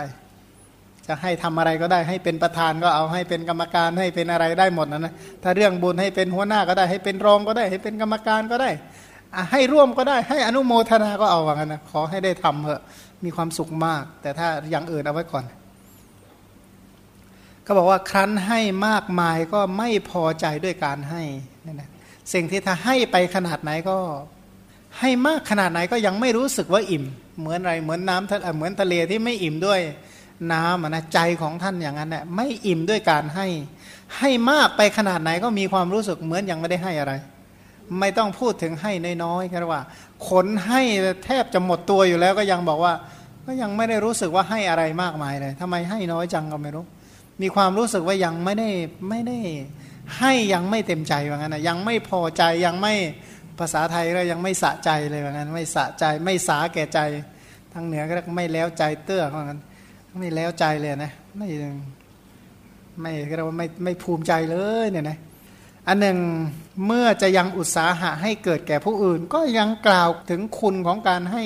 พูดประโยชน์ของการให้ให้คนอื่นเสมอเนี่ยนะไม่เบื่อหน่ายที่จะพูดเรื่องการให้ แสดงทำปฏิสังยุตด้วยการให้ แนะนำให้คนอื่นรู้จักให้ให้แล้วมันดีอย่างนี้เนี่ยนะ เรียกว่าเชียร์เรียกว่าเหมือนกับพวกเชียร์กีฬากันนะอันนี้เชียร์การให้บอกจะให้เมื่อไรให้อย่างไรเออดีดีดีมีแต่สนับสนุนมีแต่ส่งเสริม พูดถึงประโยชน์ของการให้เรามาเคยเห็นบางครอบครัวเนี่ยนะก็ว่าสามีไปให้ที่ไหนมาเนี่ยนะโอ้ยภรรยามีแต่ดีใจ เออดีแล้วแหมให้น่าจะให้เพิ่มอีกนิดนะอย่างนั้นอย่างนี้นะภรรยาเขามีแต่เป็นอย่างนั้นตลอดเนี่ยนะบางคนเนี่ยเป็นอย่างนั้น บางคนนะแต่หลายคนบอกไปให้มาทำไมให้ทำไมให้แล้วจะกินอะไรเนี่ยนะโดยทั่วๆไปก็หนาคนเป็นอย่างนั้นนะนะแต่ก็มีบางคนที่เรียกว่าโอ้สามีให้ก็ดีใจบางมาก เพราะฉะนั้นสามีบางคนก็เลยบางเอกนั่นแหละแอบทำโดยที่ไม่บอกแม่บ้านก็บอกบอกมันทำไม บอกมันก็ไม่อนุโมทนาเขาว่างั้นเดี๋ยวมันจะบาปอีกต่างหากว่างั้น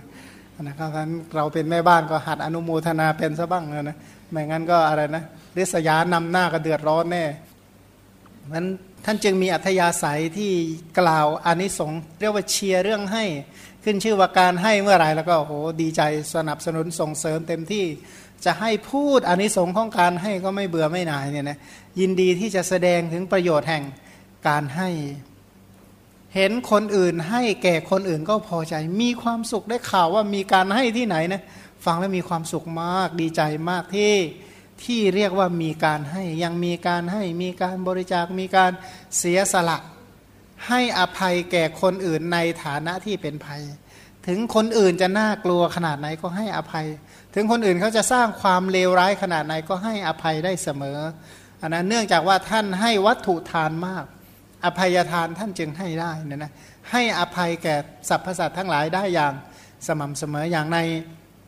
ในพระไตรปิฎกอย่างในเรื่องเศรษฐีในอดีตเนี่ยนะเศรษฐีในอดีตเขามีเรื่องหนึ่งที่เศรษฐีไปทะเลาะกับใครนะมีอยู่ครั้งหนึ่งอะเศรษฐีคนหนึ่งเขาเดินออกนอกบ้าน ก็แต่เช้ามืดเลยก็ไปเห็นไอ้คนหนึ่งที่มันนอนศาลาข้างข้างทางอะนะเท้ามันเปื้อนโคลนเปื้อนโคลนก็ผ้าคลุมหัวเพราะกลัวยุงกัดอะนะก็คลุมหน้าคลุมตาคลุมตัวไป แล้วก็ดูเท้าเปื้อนโคลนแล้วแสดงว่าคนนี้หากินกลางคืน ก็พูดอะไรคนนี้หากินกลางคืน ก็แปลว่านี่โจรฟังปั๊บโกรธเลยเนี่ยนะคนนี้โกรธดูที่ใครพูดกับเรา โอ้เศรษฐีอุปถาพระพุทธเจ้า เศรษฐีเนี่ยคล้ายๆกับอนาถบินทิกะอย่างเงี้ยนะแต่ไม่ใช่พุทธเจ้าองค์นี้นะพุทธเจ้าองค์ก่อนเป็นคล้ายๆอนาถบินทิกะเศรษฐีที่เป็นมหาเศรษฐีที่ทำบุญสร้างเสนาสนะถวายเป็นพุทธบูชาเนี่ยนะแกก็พอฟังก็โกรธบอกว่าโอ้ชาตินี้ถ้าทำลายเศรษฐีไม่ได้ไม่มีความสุขแน่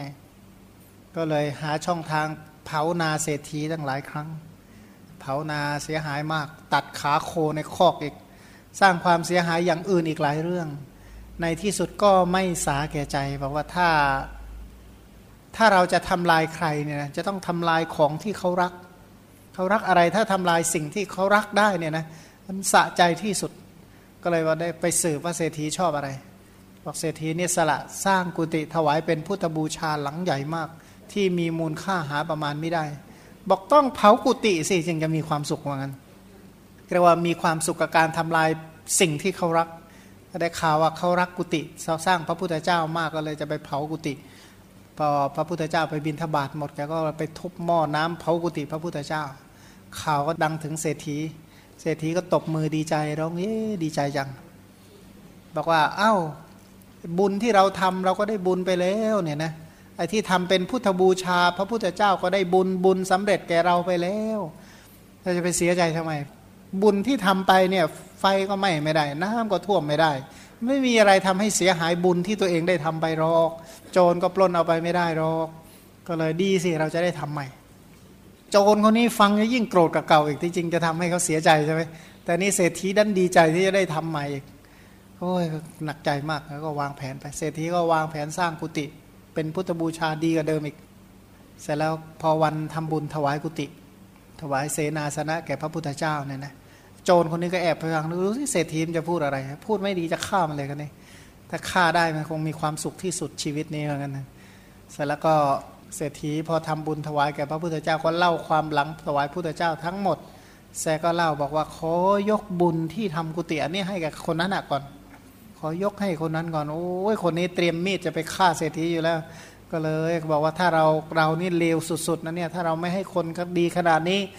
ให้อภัยเนี่ยฟ้าผ่าแน่ก็เลยไปขอขอขมาเศรษฐีนะเศรษฐีก็บอกขอก็อะไรให้อภัยก็ถามถึงความหลังเรื่องไปยังไงมายังไงบอกว่า บอกท่านเศรษฐีถ้าท่านให้อภัยแก่ผมจริง ขอให้ท่านรับผมไปเป็นคนงานในบ้านด้วยเถอะก็บอกงั้น ท่านเอ้ยผมพูดคำเดียวเนี่ยท่านยังผลานผมขนาดนี้เหมือนกันถ้าเอาไปอยู่ในบ้านด้วย ผมจะว่าอะไรได้บ้างไปตามทางของคุณเถอะเหมือนกันเรียกว่าให้อภัยได้เสมอคำว่าให้อภัยนี่ไม่ได้แปลว่าจะต้องมาคลุกคลีตีโมงกันแล้วเรียกว่า ให้อภัยกับงูเห่าก็เลยเอางูเห่ามานอนอยู่ในห้องด้วยไม่มีใครเขาทาอย่างนั้น ให้อภัยแกโจรแล้วเอาโจรมาเลี้ยงไว้ที่บ้านเนี่ยนะเขาไม่มีใครเขาทาอย่างนั้นหรอก ไอ้คาว่าให้อภัยเพราะว่าแปลว่า ไม่เก็บเอามาคิด แต่แยกแยะผ่านและบัณฑิตเป็นใครควรครบหาสมาคมใครมีอุปการะใครไม่มีอุปการะใครควรอยู่ใกล้ใครควรห่างเป็นต้นเขาแยกแยะเป็นเนี่ยนะพอแยกแยะไม่เป็นบอกแม้อุตส่าห์ให้อภัยดูมันยังทำกับเราได้ คนละประเด็นการโง่ต่างหากสิเนี่ยนะสมัยใหม่เนี่ยเนื่องจากว่าหลาย ๆ เรื่องเกิดจากความโง่เขลาก็เลยโทษธรรมะเนี่ยนะโทษกุศลธรรม เพราะเรามีเมตตากับมันแท้ๆเลยเนี่ยนะ ตำหนิเมตตาซะอีกเนี่ยนะกลายเป็นว่าเอาไปเอามาเพราะตำหนิศีลตำหนิกุศลตำหนิเมตตาตำหนิการให้ทานตำหนิการรักษาศีลเพราะเราให้ทานแท้เราจึงยากจน พราะเรารักษาศีลแท้เราก็เลยทำมาหากินไม่ทันคนอื่นเป็นต้นเนี่ยนะคือคือหลายๆเรื่องเนี่ยก็บ่นบ่นกุศลธรรม แต่ไม่เคยตำหนิว่าเพราะโง่แท้ๆเนี่ยนะเพราะโลภะแท้ๆมันทำให้เราเสียหายขนาดนี้ เพราะโทสะแท้ๆมันทำให้เราเดือดร้อนขนาดนี้ เพราะโมหะแท้ๆไม่เคยโทษอกุศลเลย หันกลับไปโทษแต่กุศลเรียกว่าอะไรนะเมตตาเกินประมาณจะก่อความรำคาญไม่สิ้นสุด ที่จริงอะไม่ใช่เมตตาแต่เพราะความโง่สิ แก้ไม่เป็นเนี่ยนะมันบางคนก็เลยมาตำหนิกุศลธรรมไป ซึ่งกุศลธรรมไม่เคยมีพิษมีภัยเลย แต่เนื่องจากกุศลที่ไม่ประกอบด้วยปัญญานี่แหละที่สร้างความเสียหายให้ที่ควรเพิ่มคือควรเพิ่มสติและเพิ่มปัญญาเพิ่มความรู้เพิ่มความสามารถหลาย ๆ เรื่องมันก็จะช่วยได้ ไม่ใช่ไปตำหนิกุศลธรรมตำหนิคุณงามความดีไม่ใช่อย่างนั้น อันสรุปว่า ผู้ที่มีอัธยาศัยในการให้เนี่ยจะให้วัตถุภายนอกก็ให้ได้ ให้อภัยก็ให้ได้ ให้ได้ทุกอย่าง แต่แล้วถามว่ายอมให้คนอื่นเขาหลอกไหมคนที่มีอัธยาศัยในทานเนี่ยนะไม่โง่นะไม่ไม่โง่ท่านถ้าท่านโง่อย่างนั้นเนี่ยอ้าวก็เห็นอะไรก็ทำไมเกิดมาก็กระโดดให้สัตว์อื่นกินไปเลยไงนะ ฆ่าตัวตายไปทุกชาติ จะได้สละพลีชีพให้ทานทุกชาติ ทุกชาติ ไปที่ไหนก็เห็นเขาหิวก็เออไปฆ่าตัวตายอุทิศกับคนอื่นไปหมดเลยเขาไม่โง่กันอย่างนั้นหรอกดูสิท่านท่านทำอย่างนั้นไหมไม่ทำเนี่ยนะท่านไม่ทำทำไมท่านไม่ทำเพราะท่านมีปัญญาประกอบอันอัธยาศัยแห่งการให้ทานก็เป็นอ่าเป็นผู้ที่มีปัญญาประกอบเนี่ยนะมีปัญญาประกอบไม่งั้นทำไมไม่ไปให้เขาหลอกลวงอะนะเอาก็ไปให้ไงให้เขาหลอกไง ไม่โง่ขนาดนั้นหรอก อันนี้อัธยาศัยแห่งทานนี่มาดูอัธยาศัยศีลบ้าง พระมหาบุรุษเป็นผู้มีอัธยาศัยในการรักษาศีลเป็นต้นว่า ท่านมีหิริละอายต่อความชั่วเกรงกลัวต่อบาปรกรรมเนี่ยนะของอะไรบ้าง เช่น ท่านละอายใจที่จะทำชั่ว ท่านเกรงกลัวต่อผลแห่งความชั่ว ท่านละอายใจที่ท่านต้องฆ่า ท่านเกรงกลัวผลแห่งการฆ่า อายใจตัวเองที่จะต้องฆ่าสัตว์ เกรงกลัวว่าผลแห่งการฆ่าสัตว์อะไรจะเกิดขึ้น ก็เลยเป็นผู้ที่ไม่เบียดเบียนสัตว์ทั้งหลาย เป็นผู้ยินดีในธรรมอันงาม เป็นผู้ที่มีศีล คุณสมบัติของผู้มีศีลคือไม่โอ้อวด ไม่มีมายา มายาแปลว่าหลอกลวงนะไม่ได้เป็นอย่างนั้น แต่ก็แสดงตัวว่าเป็นคนดีอยู่ตลอดเวลานี่เรียกว่ามีมายาเนี่ยเป็นคนที่ซื่อตรง ซื่อตรงกับโง่เขลานี่คนละอย่างกันนะซื่อกับเซ่อมันคนละอันกันนะเดินไปชนอะไรแบบเสียหายอันนั้นเรียกเซ่อคำว่าซื่อตรงเนี่ยก็คือรู้ว่าอะไรสมควรจะทำเรียกว่าตรงต่อกุศลธรรม ตรงต่อคุณงามความดี แต่ไม่ใช่เป็นคนซื่อตรงพูดขวานผ่าซากเนี่ยนะก็เลยถูกผ่าหัวมา ถ้าอย่างนั้นเนี่ยนะเรียกว่าซื่อตรงนะคำว่าซื่อตรงเนี่ยรู้ว่าอะไรจะสมควรอะไรเหมาะอะไรสมเป็นต้นเนี่ยนะพัน ไม่ใช่แบบซื่อเซ่อซ่าอะไรไม่ใช่คนแบบนั้นคำว่าซื่อตรงนั้นเป็นคุณสมบัติที่ดีที่เรียกว่าใช้เป็นนะว่าแค่ไหนอย่างไรเนี่ยนะตรงตรงมีความสามารถที่จะรักษากุศลธรรม ซื่อตรงที่จะบริหารกุศลธรรมให้ยาวและต่อเนื่อง ขณะเดียวกันเนี่ยบัณฑิตทั้งหลายแนะนำก็ว่าง่าย บัณฑิตทั้งหลายแนะนำง่าย ว่าง่ายในที่นี้ไม่ใช่เด็กมาแนะนำก็โอ้ยทำไปหมดนะ คนพานมาแนะนำบอกเออเนี่ยเพื่อนได้เวลาดื่มเหล้าแล้วนะนะโอ้ยว่าง่ายเดินตามเขาต้อยต้อยไปเลย ถ้าอย่างนี้เขาเรียกว่าว่ายากสอนยากนะคำว่าว่าง่ายในที่นี้แปลว่าบัณฑิตทั้งหลายแนะนำอะไรก็เชื่อฟังตั้งมั่นอยู่ในคำของบัณฑิตทั้งหลาย ประกอบด้วยคุณธรรมอันทำให้เป็นผู้ว่าง่าย บางคนเนี่ยนะว่าง่าย แต่ว่าไม่มีคุณสมบัติของคนว่าง่าย เป็นยังไงว่าคำมันเทียงห้าคำอย่างเงี้ยนะอธิบายได้ทุกเรื่อง หมายคือว่าอธิบายได้หมดว่าทำไมเขาไม่ทำดีว่างั้น อันนี้เขาเรียกว่าเป็นคนว่ายากสอนยาก คนว่ายากสอนยากก็คือ อย่างแนะนำให้เจริญกุศลอะไรเนี่ยอธิบายได้หมด มีข้อแก้ตัวได้หมดเลยเขาเรียกว่าว่ายาก แต่ถ้าคนว่าง่ายก็คือไม่มีเหตุผลที่จะเลี่ยงในการเจริญกุศลเนี่ยนะมีใจน้อมไปเพื่อเจริญกุศลโดยส่วนเดียวนี่เรียกว่าว่าง่ายเนี่ยนะแต่ถ้าแนะนำให้ทำอกุศลเมื่อไหร่เนี่ยนะว่าเด็ดตีนขาดก็ไม่ยอมว่างั้น อันนี้เรียกว่าว่างกว่ายากที่จะแนะนำไปทางอากุศล แต่ถ้าเป็นกุศลและว่าง่าย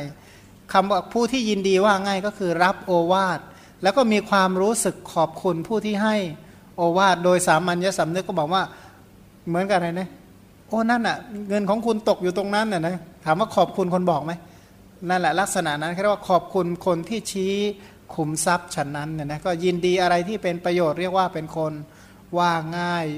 มีมีธรรมะอันประกอบว่าเป็นคนว่าง่ายก็คือ ยินดีที่จะรับฟัง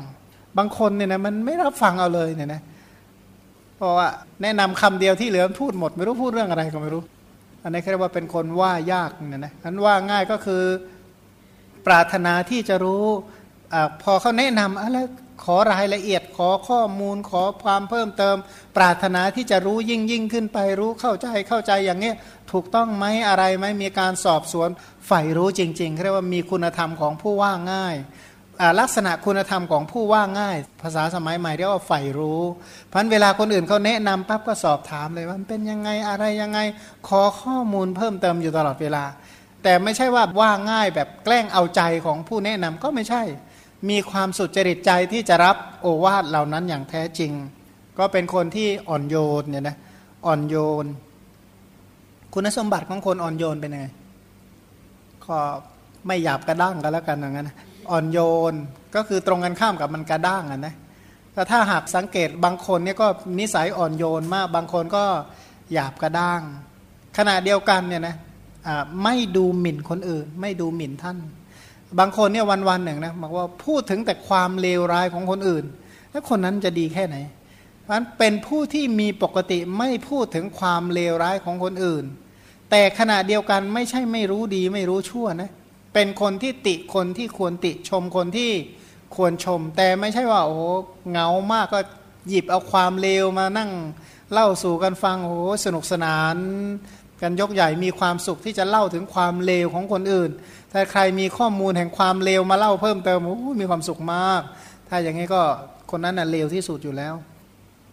นั้นตรงนี้ไม่ไม่ดูหมิ่นคนอื่นเขาเนี่ยนะก็เป็นคนที่เรียกว่าแปลว่าให้อภัยคนอื่นได้เสมอนี่แหละคุณสมบัติของผู้มีศีลไม่เบียดเบียนสัตว์ยินดีในทำงานมีศีลไม่โอ้อวดไม่มีมายา ซื่อตรงว่าง่ายประกอบด้วยคุณธรรมที่เรียกว่าแนะนำให้ได้โดยง่าย รับโอวาทคำสอนโดยความ เคารพเป็นคนอ่อนโยน ไม่กระด้างไม่ดูหมิ่น อันนี้อัธยาศัยให้ศีลข้อที่หนึ่งนะศีลข้อที่สองว่าไง เป็นคนที่ไม่ถือเอาของคนอื่นโดยที่สุดแม้แต่เส้นหญ้าเรียกว่าขโมยเส้นหญ้ายังไม่เอาเลย เมื่อคนอื่นลืมของเอาไว้ในที่อยู่ของตนก็บอกให้เขารู้ แล้วก็มอบให้โดยไม่เอาของคนอื่นเก็บเอาไว้แต่นะเออ นี่ของของท่านนะ ท่านลืมเอาไว้เอาไปเอาคืนไปเนี่ยนะ บางคนนี่เขาเป็นอย่างนั้นจริง ๆเนี่ยนะของคนอื่นเขาลืมไว้ก็เก็บรักษาให้อย่างดีคอยก็เรียกบางทีเขาแทบจะส่งตามไปเลยนี่นี่ของของท่านนะ ท่านลืมเอาไว้อย่างนั้นอย่างนี้ บางคนนี่เขาเป็นอย่างนั้นจริงๆ ไม่เอาของผู้ใดเลย ของของผู้ใดก็จงเป็นของของผู้นั้นเถอะเนี่ยนะขอให้มีสมบัติอันยืนยาวเนี่ยนะขอให้เจริญด้วยพวกสมบัติมันจึงเป็นผู้มีอัธยาศัยไม่โลภไม่ใช่เห็นของใคร แล้วก็น้อมมาเป็นของตนไปหมดก็ไม่ใช่เนี่ยนะ แม้แต่จิตที่คิดเป็นบาป ในการถือเอาของคนอื่นก็ไม่ให้เกิดขึ้น เกียดกันเลยนะเออเนี่ยจะคิดทุจริตกับของคนอื่นนะเนี่ยนะตำหนิความทุจริตแม้แต่ความคิดสมมติแม้แต่คิดไม่ดีปั๊บห้ามความคิดที่ไม่ดีแล้วกำจัดความคิดที่ไม่ดีมองความคิดที่ไม่ดีที่น้อมไปเพื่อจะเอาของผู้อื่นโดยทุจริตกรรมเนี่ยนะเป็นความเลวร้ายมุ่งที่จะทำลาย ขณะเดียวกันอย่างศีลข้อที่สามบอกเว้นจากการทำลายหญิงเป็นต้นเสียแต่ไกลเนี่ยนะหญิงที่ไม่ว่าจะหญิงนั้นอะเป็นผู้ที่มีคู่ครองแล้ว หรือหญิงที่บิดามารดาเป็นต้นปกปักรักษาก็ไม่ทำลายโดยประการทั้งปวง จะด้วยเหตุผลใดก็ไม่ทำลายผู้อื่นโดยประการทั้งปวงเนี่ยนะเพราะว่าทำลายผู้อื่นก็คือทำลายตนนั่นแหละ ขณะเดียวกันเป็นคนที่พูดจริงนะพูดจริงไว้ใจได้ คำพูดทุกคำเนี่ยถ้าคนนั้นพูดแปลว่า ยืนยันได้เสมอว่า มันเป็นอย่างนั้นนั่นแหละ แน่นอนแล้วเขาไม่หลอกหลอกเป็นต้นเรียกว่าไว้ใจได้ เป็นคำพูดที่ไว้ใจได้ ขณะเดียวกันก็มีคุณธรรมคือสมานคนที่แตกกัน ไม่ส่อเสียดเนี่ยนะฉะนั้นคำพูดทุกคำที่เขาพูดจะไม่เป็นไปเพื่ออะไรนะ มันร้าวหน่อยหนึ่งก็เป็นลักษณะประเภทเอาอะไรไปไปสมานให้มันอย่าแตกกัน ไม่ใช่ไปแหมเห็นร้าวหน่อยหนึ่งงัดแงะใหญ่เลย นะมีอะไรที่เขางัดแล้วก็งัดแงะแงะแงะอยู่นั่นแหละ จนร้าวนิดเดียวบางทีซะไปช่วยซะร้าวใหญ่โตเลยนั้น ไม่ใช่อย่างนั้นนะนะมันเห็นช่องรอยร้าวนิดๆหน่อยๆก็ช่วยประสานช่วยสมานที่สุดเท่าที่จะทำได้ อันนี้เรียกว่าไม่ไม่ปิสุนาวาจาคือไม่ส่อเสียดขณะเดียวกันก็เพิ่มสิ่งที่เป็นประโยชน์ให้ หมายคือว่าถ้าเขาสมัครสมานสามัคคีปรองดองกันแล้วควรจะเพิ่มเติมด้วยประโยชน์อันใด ก็น้อมประโยชน์เหล่านั้นเพิ่มเติมให้พูดไม่หยาบคือพูดจาน่ารัก ยิ้มแย้มแจ่มใสคำพูดก็พูดแบบคนน่ารักพูดยิ้มแย้มแจ่มใสซะแบบทั่วๆไปก็บอกว่าอย่างนางแก้วบอกยิ้มก่อนแล้วค่อยพูด ไม่ใช่โอ้โหด่าซะเรียบร้อยแล้วก็เออสบายใจแล้วก็ยิ้มอย่างเงี้ยไม่ใช่ เป็นคนที่ไม่พูดเพ้อเจ้อก็คือพูดเป็นอัดพูดเป็นธรรม พูดเป็นอัดแล้วก็พูดเป็นธรรม พูดเป็นอัดก็คือพูดเป็นประโยชน์ พูดเป็นเหตุพูดเป็นผลอันนะพูดเป็นกุศลอกุศลให้รู้ว่าอะไรดีอะไรชั่วอะไรเป็นผลที่จะได้รับมาเป็นความสุขผลที่จะได้รับเป็นความทุกพูดทุกคำเป็นคำพูดที่มีประโยชน์ แล้วก็อนัพิชา มีความไม่อยากได้ หรือมีมุ่งกำจัดความโลภโดยส่วนเดียว เป็นผู้ที่ตั้งมั่นอยู่ในข้อปฏิบัติ มุ่งกำจัดความโลภอัพยาบาทมีใจมุ่งกำจัด ความโกรธเนี่ยนะที่เรียกว่าเป็นคนที่ติเตียนความโลภเป็นคนที่ติเตียนความโกรธมุ่งกำจัดความโกรธ สุดท้ายก็บอกว่าเป็นคนที่ไม่เห็นสิ่งไม่เห็นวิปริตไม่เห็นวิปลาสคลาดเคลื่อนนะนะเห็นอะไรเห็นว่าการให้ทานมีผลเห็นว่าการรักษาศีลมีผลเห็นวิบากแห่งความดีและความชั่วเนี่ยนะเห็นคุณของพ่อของแม่เห็นอะเรียกว่าเห็นอุปปาติกะเข้าใจในเหตุผล แม้กระทั่งรู้คุณของพระตถาคตอรหันตสัมมาสัมพุทธเจ้า รู้คุณของพระรัตนตรัย รู้กรรมสกตา รู้ความที่สัตว์มีกรรมเป็นของของตน มีกรรมสกตา แล้วก็มีสัจจานุโลมมิกยานมีความรู้ความเห็นที่สอดคล้องต่ออริยสัจทั้งหลาย ก็เป็นคนที่มีคุณธรรมคือกตัญญูกะตะเวทีรู้อุปการะคุณที่คนอื่น ทำแล้วแก่ตนมน้อมแปลว่าจะตอบแทนคุณแก่ผู้อื่นได้อย่างไร เรียกว่ากะตะเวทีเนี่ยรู้ในการตอบแทนว่าจะตอบแทนผู้อื่นได้อย่างไร เป็นคนที่อ่อนน้อมต่อผู้เจริญในฐานะพี่ ในฐานะลุงป้านะอาผู้หลักผู้ใหญ่ก็เป็นคนที่อ่อนน้อม ต่อผู้เจริญ เป็นคนที่มีอาชีพบริสุทธิ์เนี่ยนะประกอบอาชีพไม่ทำอาชีพด้วยทุจริตกรรม เป็นคนที่ใคร่ในกุศลธรรม เป็นคนที่ใคร่ในคุณงามความดีชักชวนคนอื่นในกุศลธรรม ห้ามสัตว์ ห้ามคนอื่นจากสิ่งที่ไม่ควรทำโดยประการทั้งปวงเนี่ยนะว่าอะไรที่ไม่ควรทำก็ห้าม คอยห้าม คอยปราม คอยตักคอยเตือนคอยปฏิเสธที่จะให้คนอื่นทำชั่ว ให้คนอื่นตั้งอยู่ในสิ่งที่ควรทำประกอบความเพียรในกิจนั้นด้วยตนเองอะไรที่เป็นสิ่งที่สมควรทำตัวเองก็ทำก่อนคนอื่นไม่ทำก็ทำ ขณะเดียวกันก็ยังช่วยแนะนำบอกกล่าวคนอื่นในการกระทำครั้นทำสิ่งที่ไม่ควรทำด้วยตนเองก็รีบเว้นทันที แต่เมื่อใดรู้ว่าผิดรู้ว่าพลาด ก็เหมือนกับคนเหยียดมือไปจับไฟเนี่ยทำไง รีบเว้นจากสิ่งนั้นทันที รู้ว่าผิดแล้วรู้ว่าพลาดแล้วก็หดกลับมาทันที ไม่ใช่ โอ้โหมันไหนๆก็มันไหม้แล้วก็ไหม้แค่หนังเองให้มันทะลุเนื้อให้มันซัดไปเอ็นกระดูกให้หมดเลยไงนะเขาก็ไม่เลวอย่างนั้นหรอกเขาไม่โง่ขนาดนั้นหรอกเนี่ยนะพันเรารู้ว่ามันเลวร้ายเนี่ยนะแค่เผาขนนิดเดียวก็เอาคืนแล้วเนี่ยนะไม่ถึงกับเสียผิวเสียอะไรไปนะนี่ก็เหมือนกันถ้ารู้อะไรมันเป็นทุกข์เป็นโทษเป็นบาปเป็นอกุศลก็ห้ามออกมา สรุปที่เรียกว่าอัธยาศัยดีเนี่ยนะอัธยาศัยดีก็คืออัธยาศัยในศีลโดยปกติเป็นคนที่ละอายต่อความชั่วเกรงกลัวต่อบาปอากุศลมีใจน้อมไปเพื่อการไม่ฆ่าสัตว์ มีใจน้อมไปเพื่อให้อภัยต่อชีวิตสรรพสัตว์ทั้งหลายอันให้ความปลอดภัยในทรัพย์สมบัติของสัตว์ทั้งหลาย ให้ความความคุ้มครองในบุตรและภริยาของสัตว์อื่นทั้งหลายคำพูดทุกคำไว้ใจได้ คำพูดเป็นไปเพื่อสมัครสมานสามัคคี พูดด้วยถ้อยคำที่ไพเราะน่ารักยิ้มแย้มแจ่มใส พูดทุกคำมีประโยชน์มีใจเป็นอนาพิชากำจัดความความโลภมีใจกำจัดความโกรธ มีกรรมสกตา สัมมาทิฏฐิมีสัจจานุโลมมิกยานเป็นคนกตัญญูกะตะเวทีอ่อนน้อม อาชีพดีรักกุศลธรรมเนี่ยนะห้ามจากความชั่ว ห้ามตัวเองและห้ามคนอื่นจากความชั่ว ประกอบตัวเองและคนอื่นให้อยู่ในคุณงามความดีรู้อะไรเป็นความเลวร้ายก็รีบ สละสิ่งนั้นทันทีเหมือนคนแย่มือเข้าไปในไฟฉะนั้นเนี่ยนะอันนี้เรียกว่าอัธยาศัยในศีลเนี่ยนะเรียกว่าคนดีจริงๆนะอัธยาศัยดีจริง ๆ มีอัธยาศัยดีอย่างนี้เนี่ยนะจึงจะปรารถนาเป็นพระพุทธเจ้าสำเร็จ ถ้าไม่มีอัธยาศัยขนาดนี้สำเร็จไหมไม่เขาว่าเราคำเดียวที่เหลือเราว่าเขาหมดเลย เขาคิดจะฆ่าเราแค่นั้นอะที่เหลือเราผลาญตระกูลเขาหมดเกลี้ยงเลยอย่างเงี้ยนะไม่ใช่แบบนั้น ถ้าอย่างนั้นก็หมดสิทธิ์ที่จะประพฤติปฏิบัติในคุณงามความดีที่จะทำให้เป็นพระพุทธเจ้าเพราะเขาหลอกเราเรื่องนิดเดียวนะเราจะหลอกเขาในเรื่องใหญ่ๆเขาด่าเราคำเดียวเราด่าเขากระเจิดกระเจิงไปหมดก็ไม่ใช่อย่างนั้นพันก็เรียกว่า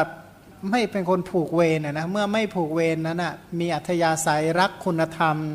รักกุศลธรรม ตั้งมั่นอยู่ในกุศลธรรม ก็เลยประกอบกายวาจาจิตอยู่ในกุศลธรรมเนี่ยนะก็เลยเรียกว่าเป็นคนมีศีลดี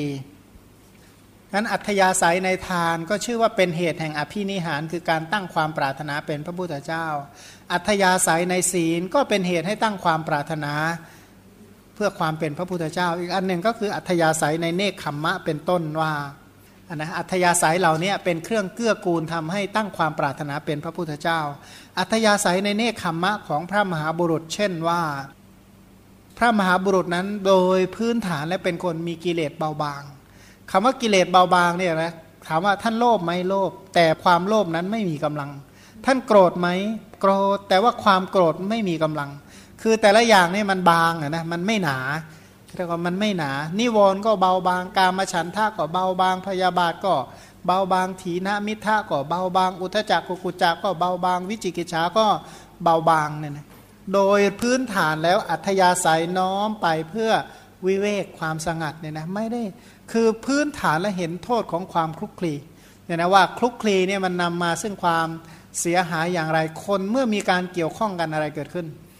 เมื่อมีการเกี่ยวข้องกันแล้วนะความชั่วไม่รู้ว่ามาจากไหนไม่รู้มากอง ทับถมไม่แถวแถวนั้นหมดแถวแถวที่ไหนที่ประชุมกันเนี่ยนะมันเมื่อมีการคลุกคลีกันก็เนาะสมาคมไม่มากนักในโลกนี้หรอกที่เป็นประชุมกันเพื่อเว้นจากการฆ่า ประชุมกันเพื่อเว้นจากการลักคือประชุมเพื่อรักษากุศลกรรมบทสิบมีไม่กี่สมาคม โดยมากเมื่อมีการสมาคมกันสมาคมอะไรสมาคมทำปานาติบาต สมาคมอาทินนาทาน แต่โอ้แต่เขาไม่ใช้ศัพท์แบบนี้หรอกเขาใช้คำเพราะมาก แต่เขาใช้ศัพท์อย่างอื่นนะสมาคมกาเมสุมิฉาจารสมาคม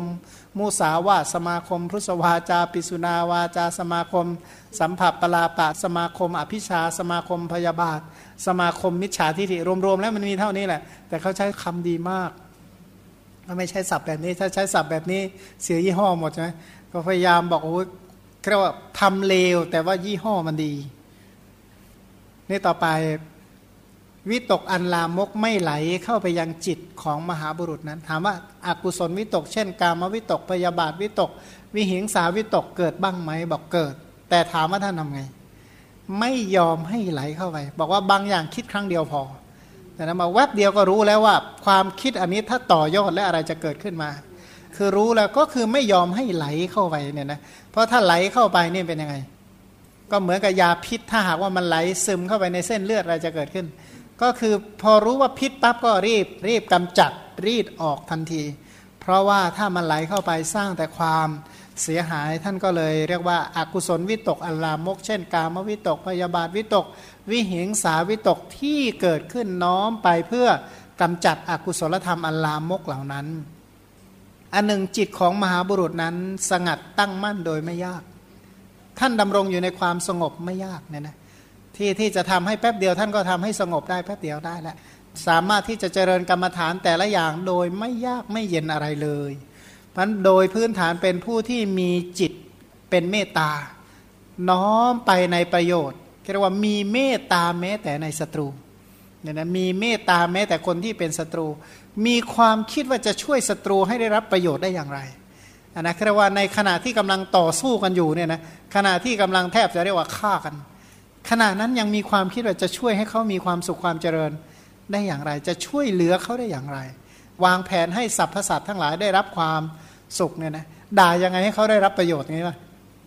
ขนาดตำหนิเขานะแต่ตำหนิยังไงให้เขาได้รับประโยชน์ คือคือเป็นคนที่ทำทุกอย่างเพื่อประโยชน์แก่คนอื่น ดูภายนอกเหมือนกับทำลายแต่จริง ๆ แล้ว คนที่ฝ่ายตรงกันข้ามจะได้รับประโยชน์อยู่เสมอเนี่ยนะก็คือเป็นคนที่มีใจน้อมไปเพื่อประโยชน์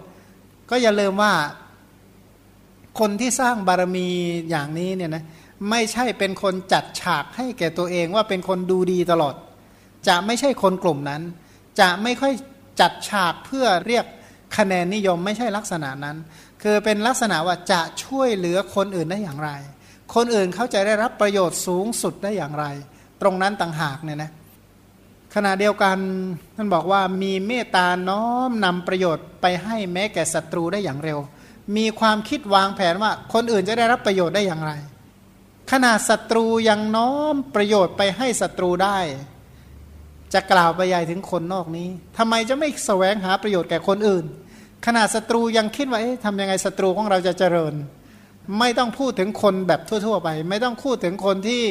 อยู่ใกล้อะไรเป็นต้นเนี่ยนะมีแต่น้อมนำประโยชน์อย่างเดียว เป็นผู้ที่มีสติระลึกถึงสิ่งที่ทำคำที่พูดแม้นานได้เนี่ยเป็นคนที่เรียกว่าไม่เผลอ เป็นคนที่ไม่เผลอเรอเลยนะระลึกได้เสมอว่าอะไรเป็นอะไรเนี่ยนะถ้าหากว่าเป็นคนเบลอนะอ้างจำไม่ได้แล้วลึกไม่ได้ ไม่ต้องมาพูดถึงความหลังเป็นต้นเนี่ยมันจะทาอะไรกัน มันจะระลึกอะไรได้ไหมเพราะคนเหล่านี้ไม่เป็นอย่างนั้น มันจะระลึกถึงสิ่งที่ทำคำที่พูดแม้นานได้ แล้วแยกแยะว่าอะไรเป็นกุศลอกุศลเนี่ยนะสิ่งที่ทำมา คือเป็นคนที่สามารถทบทวนความหลังได้ทั้งหมดเนี่ยนะเมื่อทบทวนได้แล้วจึงแยกว่าอะไรควรทิ้งอะไรควรเจริญ ถ้าแยกไม่ออกมันประวัติศาสตร์มันก็ซ้ำรอย ประวัติศาสตร์มันก็ซ้ำรอย เดี๋ยวก็น้อมไปเพื่อแก้ปัญหาแบบเดิมๆเพราะตัวเองเคยชินกับ เป็นเช่นนั้นมันก็สามารถระลึกได้เสมอว่าสิ่งที่ทำคำที่พูดเมื่อระลึกได้อย่างนั้นจึงมีข้อเปรียบเทียบว่าอะไรดีอะไร ชั่วอะไรควรละอะไรควรทิ้งอะไรควรเจริญเป็นต้นเนี่ยนะแล้วก็เป็นผู้ที่มีปัญญา เป็นผู้มีปัญญาประกอบด้วยปัญญามีโอชะเกิดแต่ทำแปลว่ามีความสุขกับโอชะเนี่ยหมายความว่าทานอะไรแบบมีโอชารสนะนะ ทานอะไรแบบมีรสชาติอย่างนั้นเนี่ยนี่ก็เหมือนกันท่านมีความสุขกับการมีปัญญาเนี่ยนะมีความสุขที่มีปัญญา มันถ้าปัญญาไม่เกิดนี่คือความเดือดร้อนของท่านอันโอชาของชีวิตคือปัญญาทำยังไงปัญญางอกเงยอย่าลืมว่า สมมติว่าตอนตั้งความปรารถนาแรกๆเนี่ยนะพระโพธิสัตว์แสงสว่างอยู่ในใจเหมือนกับแสงหิ่งห้อยแต่ว่าไอความสว่างของท่านท่านต้องการสูงสุดคือเท่ากับ แสงอาทิตย์อย่างเงี้ยสมมตินะแล้วถามว่าแสงหิ่งห้อยพัฒนาสภาพแสงเนี่ยนะเพิ่มพูนความสว่างเนี่ยตั้งแต่เล็ก ๆ เท่ากับแสงหิ่งห้อยอะทำยังไงให้มันสว่างเท่าดวงอาทิตย์มันมีความสุขกับการเพิ่มความสว่างฉันใด ตอนแรกมีปัญญาเล็ก มีปัญญาน้อย มีปัญญาไม่มาก มีความสุขกับการเพิ่มพูนปัญญา มีความสุขที่จะทำให้ปัญญากระจายและกว้างขวางยิ่งยิ่งขึ้นไปเรียกว่ามีโอชะ เรียกว่าปัญญานี่มีโอชะที่เกิดจากกุศลธรรมพันกุศลธรรมทุกอย่างเพื่อปัญญาเนี่ยทำยังไงที่จะให้เป็นกุศลแล้วกุศลเพื่อปัญญาเจริญกุศลธรรมเหล่าใดก็เพื่อให้มีปัญญามีปัญญาไปทำไม จะได้หลอกลวงคนอื่น บอกมีปัญญาเพื่อจะได้เจริญกุศลต่อไปเนี่ยนะ ตอนแรกเนี่ยทำกุศลอันใดอันหนึ่งเพื่อให้มีปัญญา เมื่อมีปัญญาแล้วจะรู้ว่าเจริญกุศลเนี่ยเจริญได้ยังไง เพราะคนมีปัญญานี่เจริญกุศลไม่ยาก มองอะไรก็สามารถให้ทานก็ได้รักษาศีลก็ได้มองทุกอย่างเป็นกุศลได้หมด คิดทุกอย่างเป็นกุศลได้หมด สามารถเจริญกุศลได้อย่างมากมายทำบุญเพื่อให้มีปัญญาเจริญปัญญาเพื่อไปทำบุญทำบุญเพื่อให้มีปัญญามีปัญญาเพื่อที่จะทำบุญอย่าลืมคุณธรรมสองอย่างคือบุญยะญาณสัมภาระ ท่านสั่งสมบุญกับ สะสมปัญญาเนี่ยนะพันทำให้เกิดความเฉลียวฉลาดในกิจที่ควรทำนั้นๆ อะไรที่เรียกว่าเป็นกิจอะไรเป็นสิ่งที่ควรกระทำอะไรเป็นคุณงามความดี สามารถทำได้ทันทีเลยเนี่ยนะสามารถที่จะทำกิจนั้นๆ บางคนเนี่ยนะยังนึกถึงวิธีทำกุศลไม่รู้คิดได้ยังไงก็ไม่รู้เออมีความสามารถมีความฉลาดในการคิดหาวิธีเจริญกุศลได้อย่างวิจิตพิสดารเนี่ยนะที่เรียกว่า คือพอทำเสร็จแล้วคนต้องอนุโมทนาว่าแต่ว่าจากเหตุการณ์ที่มันไม่น่าเป็นไปได้อะเขาสามารถน้อมไปเจริญกุศลได้นะนะเรียกว่าฉลาดในกิจนั้นๆ จริง ๆ เป็นผู้ปรารบความเพียรในการทำเพื่อประโยชน์แก่สัตว์ทั้งหลายเนี่ยนะเป็นคนที่ทำทุกอย่างปรารบความเพียรนะหมายความว่าไม่ไม่ท้อแท้นะไม่ท้อแท้ ไม่ท้อถอยก็เรียกว่าไม่ใช่แบบ ทำไปหน่อยหนึ่งเบื่อแล้วเนี่ยนะเลิกดีกว่าอะไรเงี้ยเลยไม่ใช่แบบนั้นเนี่ยนะมีแต่ความกล้า ถ้าเป็นรถก็ไม่ใช่ว่า ตอนแรกเหยียบไปร้อยหนึ่งรถ90 80 50 60จนรถเสียจอดข้างทางเนี่ยนะไม่ใช่แบบนั้น แต่มีไหมว่ามีแต่เพิ่มขึ้นเพิ่มขึ้น แล้วก็รักษาความสม่ำเสมออย่างต่อเนื่องเนี่ยนะสำคัญว่าไปถึงระดับหนึ่งแล้วก็ไม่ใช่เหยียบซะเบรกขาดเลยก็เหยียบซะเสียเลยก็ไม่ใช่ พอไปถึงระดับที่พอดีพอเหมาะพอสมก็รักษา ความสม่ำเสมอ รักษาความสม่ำเสมอแห่ง กุศลธรรม รักษาความสม่ำเสมอแห่งคุณงามความดี แต่ก็ทุกอย่างก็เพื่อประโยชน์แก่สัตว์ทั้งหลาย เป็นผู้ประกอบด้วยกำลังคือความอดกลั้นได้ทั้งหมดเนี่ยนะแปลง่าย ๆ ว่าไม่มีอะไรที่ท่านทนไม่ได้ ถ้าท่านเห็นประโยชน์แล้วท่านจะทนได้ทุกอย่างว่างั้นนะเรียกว่าเป็นผู้ที่มีกำลังคือความอดทนทนเป็นเยี่ยม เรียกว่าไม่รู้จะทนไปทำไม แต่ก็คิดดูนะในโลกเนี่ยคนที่ไม่สร้างบารมีบางเรื่องนะเขามาไม่รู้แปลกใจว่าทนไปทำไมก็ไม่ทราบ อย่างบางคนเนี่ยทนทน ทนจริงๆนะไม่รู้ทนเลยทำไมก็ไม่รู้ ไม่อยากพูดนะแต่รู้ว่าแต่ว่าไม่รู้ทนไปทำไมก็ไม่รู้นะนะแต่นี้หมายความว่าคำว่าอดทนในที่นี้คือสามารถเจริญกุศลโดยที่ไม่ได้มองสิ่งใด ๆ เป็นปัญหาเป็นอุปสรรค ไม่คิดว่าสิ่งใดจะมาเป็นอุปสรรคขัดขวางในการเจริญกุศลไอ้ความที่ไม่มองทุกอย่างเป็นอุปสรรคเนี่ยนะคือไม่คิดว่าทุกอย่างคืออุปสรรค จึงสามารถทนได้เสมอ ไม่ใช่บางคนเนี่ยนั่งฟังธรรมเนี่ยนะเขาบอกทำไมเขาไม่ฟังธรรมบอกฟังไม่ได้ครับทำไม ยุงมันกัดเขาว่างั้น ฟังตั้งสองชั่วโมงกัดตัวเดียวแค่นั้นอะทนไม่ได้นะอธิบายได้ว่าที่ไม่ฟังธรรมเขาว่างั้น คนที่ไม่มีความอดทนนี่ไม่ไม่อดทนจริง ๆ จริงๆ ก็ไม่มีศรัทธาอยู่แล้วนะแต่พูดให้ตรงตัวก็บอกเขาไม่มีศรัทธาเหมือนกันนะแต่ถ้าคนที่มีศรัทธาเนี่ยนะอะไรที่เขาทนไม่ได้ไม่มีเพราะเนื่องจากว่าท่านมีอัธยาศัยในกุศลธรรม ท่านจึงทนได้เสมอ ทนที่จะเจริญคุณงามความดีในกุศลธรรม แต่อกุศลเนี่ยท่านทนไม่ได้ ทนไม่ได้ที่จะเป็นอกุศลเนี่ยนะต่อไปเป็นผู้มีความตั้งใจไม่หวั่นไหว ความตั้งใจของท่านนี่ไม่เปลี่ยนแปลงหมายว่า ใจที่ตั้งตั้งในที่นี้คือตั้งใจในการเจริญกุศลอย่างที่เรียกว่าไม่เปลี่ยนแปลง มีความสมาทานอย่างมั่นคงแล้วก็วางเฉยในธรรมทั้งหลายอันเป็นที่ตั้งแห่งอุเบกขาที่จริงก็นะย้อนกลับมานะเรียกว่าพูดอัธยาศัยในบารมีสิบแบบย่อๆใช่ไหมอย่างข้อแรกอัธยาศัยในทาน อัธยาศัยในศีล อธิบายเยอะหน่อยอธิบายอัธยาศัยในเนคขมมะ ก็พอสมควร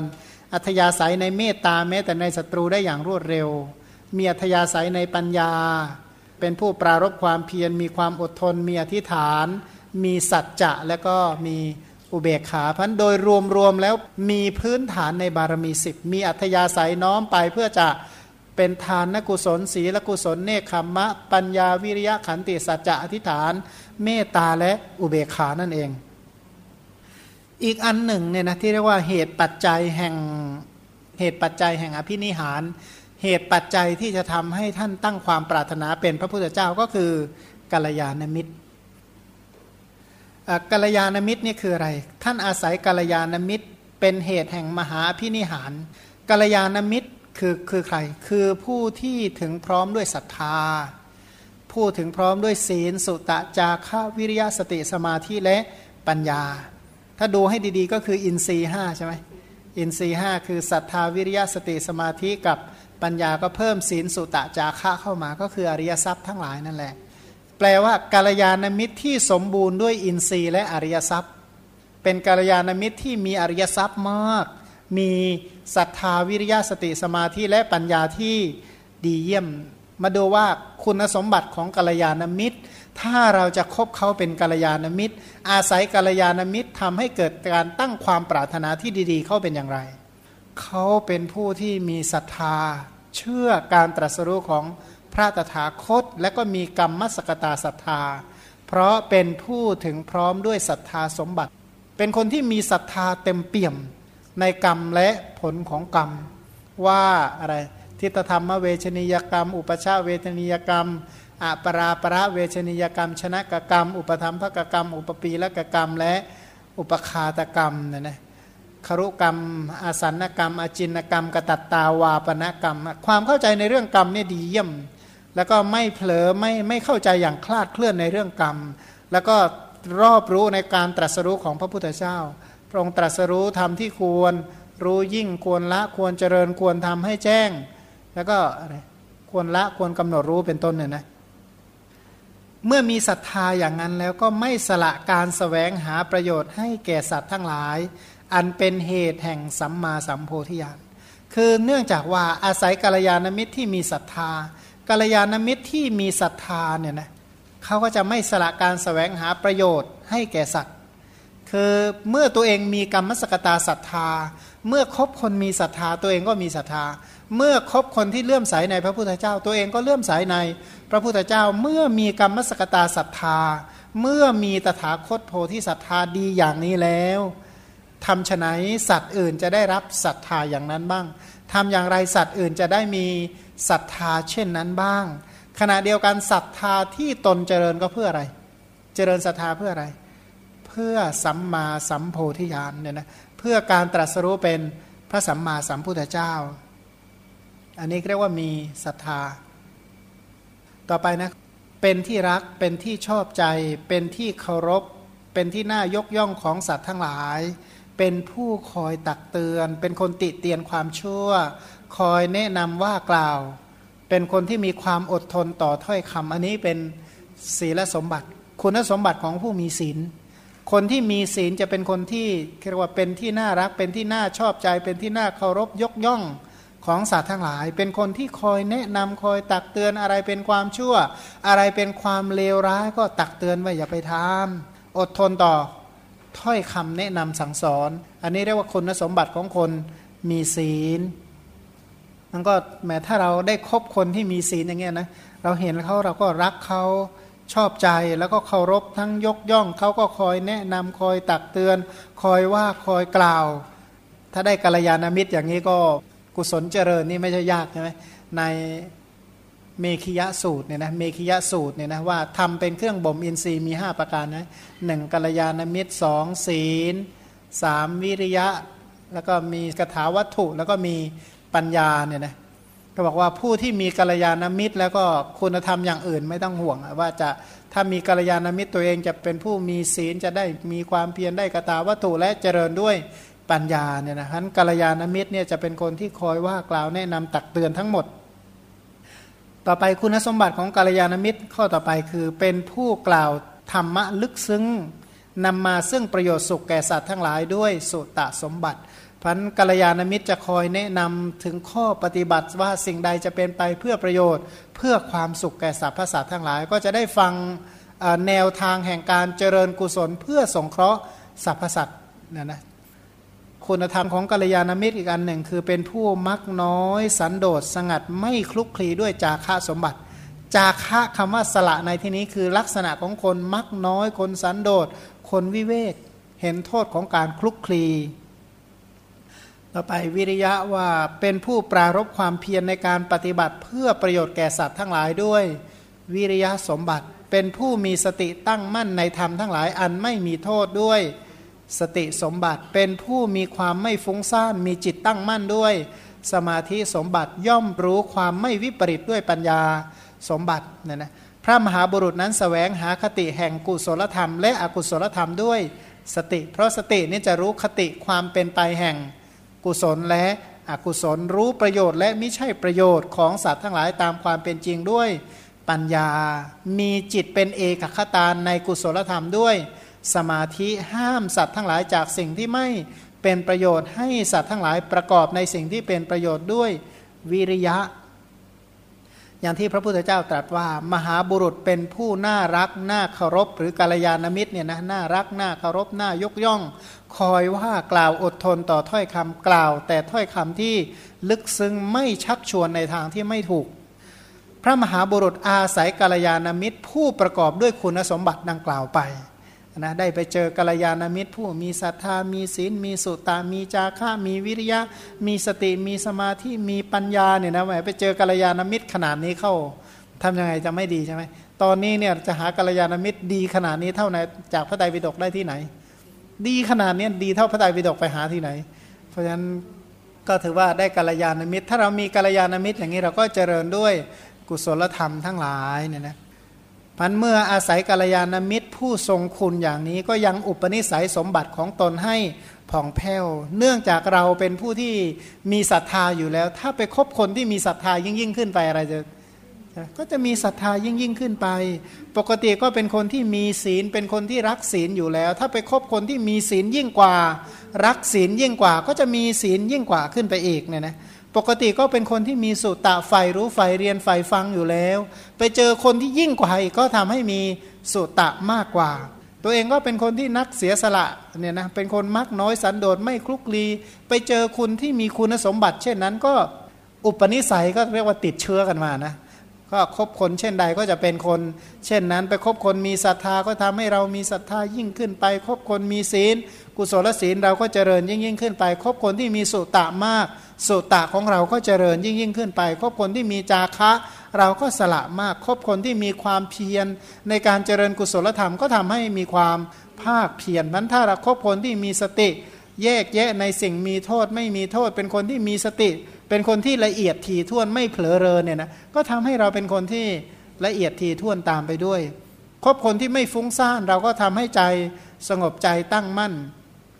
คบคนที่มีปัญญาเนี่ยเราก็เพิ่มเริ่มมีสติมีปัญญา พันคบคนที่มีศรัทธาวิริยะสติสมาธิปัญญาเขาเรียกว่าซ่องเสพคบกับกัลยาณมิตรอย่างนั้น ก็ทำให้ได้รับประโยชน์นั้นอุปนิสัยยิ่งเจริญยิ่งขึ้น ปกติก็อัธยาศัยดีอยู่แล้วไปคบคนดีๆ ยิ่งก็ยิ่งดีกว่าเดิมอีกเป็นร้อยเท่าพันเท่าเนี่ยนะพันความเป็นผู้ที่ประกอบด้วยกาลยานมิตรนี่แหละทำให้อุปนิสัยสมบัติของท่านเนี่ยเจริญยิ่งยิ่งขึ้นไป เป็นผู้ประกอบด้วยอัธยาศัยบริสุทธิ์ดี เนื่องจากว่าได้องค์ประชุมเนี่ยนะองค์ประชุมคือกำลังสี่ประการนะที่จริงมีมีได้ปัจจัยสี่เหตุสี่พละสี่ใช่ไหมจึงทำให้อภินิหารของท่านเต็มบริบูรณ์เนี่ยนะเพราะเมื่อได้ปัจจัยสี่ได้เหตุสี่ได้พละสี่ท่านจึงสามารถประชุมธรรมะอันประกอบด้วยองค์ 8 ให้สำเร็จเนี่ยนะประชุมความเป็นมนุษย์ถึงพร้อมด้วยเพศชายอะไรอีก เป็นมนุษย์เพศชายสั่งสมเหตุที่จะให้สำเร็จเป็นพระอรหันต์ได้พบเห็นพระศาสดาได้บวชมีคุณสมบัติคืออภิญญาห้าเป็นต้นสละชีวิตเป็นพระพุทธเจ้า แล้วก็มีใจรักในความเป็นพระพุทธเจ้า เมื่อท่านประชุมองค์ 8 ธรรมะสมโมทานได้สำเร็จแล้ว กระทำมหาอภินิหารตั้งความปรารถนาว่า เราตรัสรู้แล้วจะให้ผู้อื่นตรัสรู้ด้วยเป็นต้น โดยไม่มีการหันหลังกลับเป็นธรรมดา เป็นผู้ที่มีความแน่นอน มีสัมมาสัมโพธิญาณเป็นที่ไปในเบื้องหน้าเรียกว่ามุ่งไปไหนก็มุ่งไปเพื่อสัมมาสัมโพธิญาณตั้งอยู่ในความเป็นพระโพธิสัตว์เนี่ยนะอันนี้เรียกว่าพูดถึงคุณธรรมที่ทำให้ประชุมองค์พร้อม ตั้งความปรารถนาเป็นพระพุทธเจ้าได้สำเร็จ เมื่อตั้งความปรารถนาสำเร็จแล้วก็บำเพ็ญบารมีเพื่อความเป็นพระพุทธเจ้าจนได้ตรัสรู้เป็นพระพุทธเจ้าเนี่ยนะ ส่วนรายละเอียดเกี่ยวกับเรื่องพละสี่เนี่ยนะที่เป็นเหตุให้อภินิหารสำเร็จก็คงไว้วันพรุ่งนี้สำหรับวันนี้ก็ใช้เวลาแต่เพียงเท่านี้ ข้อความในจริยาปิฎกต่อจากครั้งที่แล้วได้มาขึ้นปัญหาที่6เนี่ยนะเป็นการตั้งปัญหากรรม เพื่อให้มีความรู้ความเข้าใจเกี่ยวกับบารมีอย่างกว้างขวางและลึกซึ้ง ปัญหาข้อที่หนึ่งที่กล่าวไปแล้วก็คือบารมีคืออะไร บารมีก็คือบารมีสิบนั่นแหละ บารมีก็คือคุณธรรมก็คือคุณธรรมสิบประการที่เกิดจากกรุณาเนี่ยนะที่เกิดจากกรุณา กรุณานี้เป็นเหตุให้ถึงความเป็นผู้ฉลาดค้นคว้าในการพิจารณาคุณธรรมเหล่านี้ เป็นการเจริญคุณธรรมโดยที่ไม่ถูกตันหา มานะทิฐิฉาบทาได้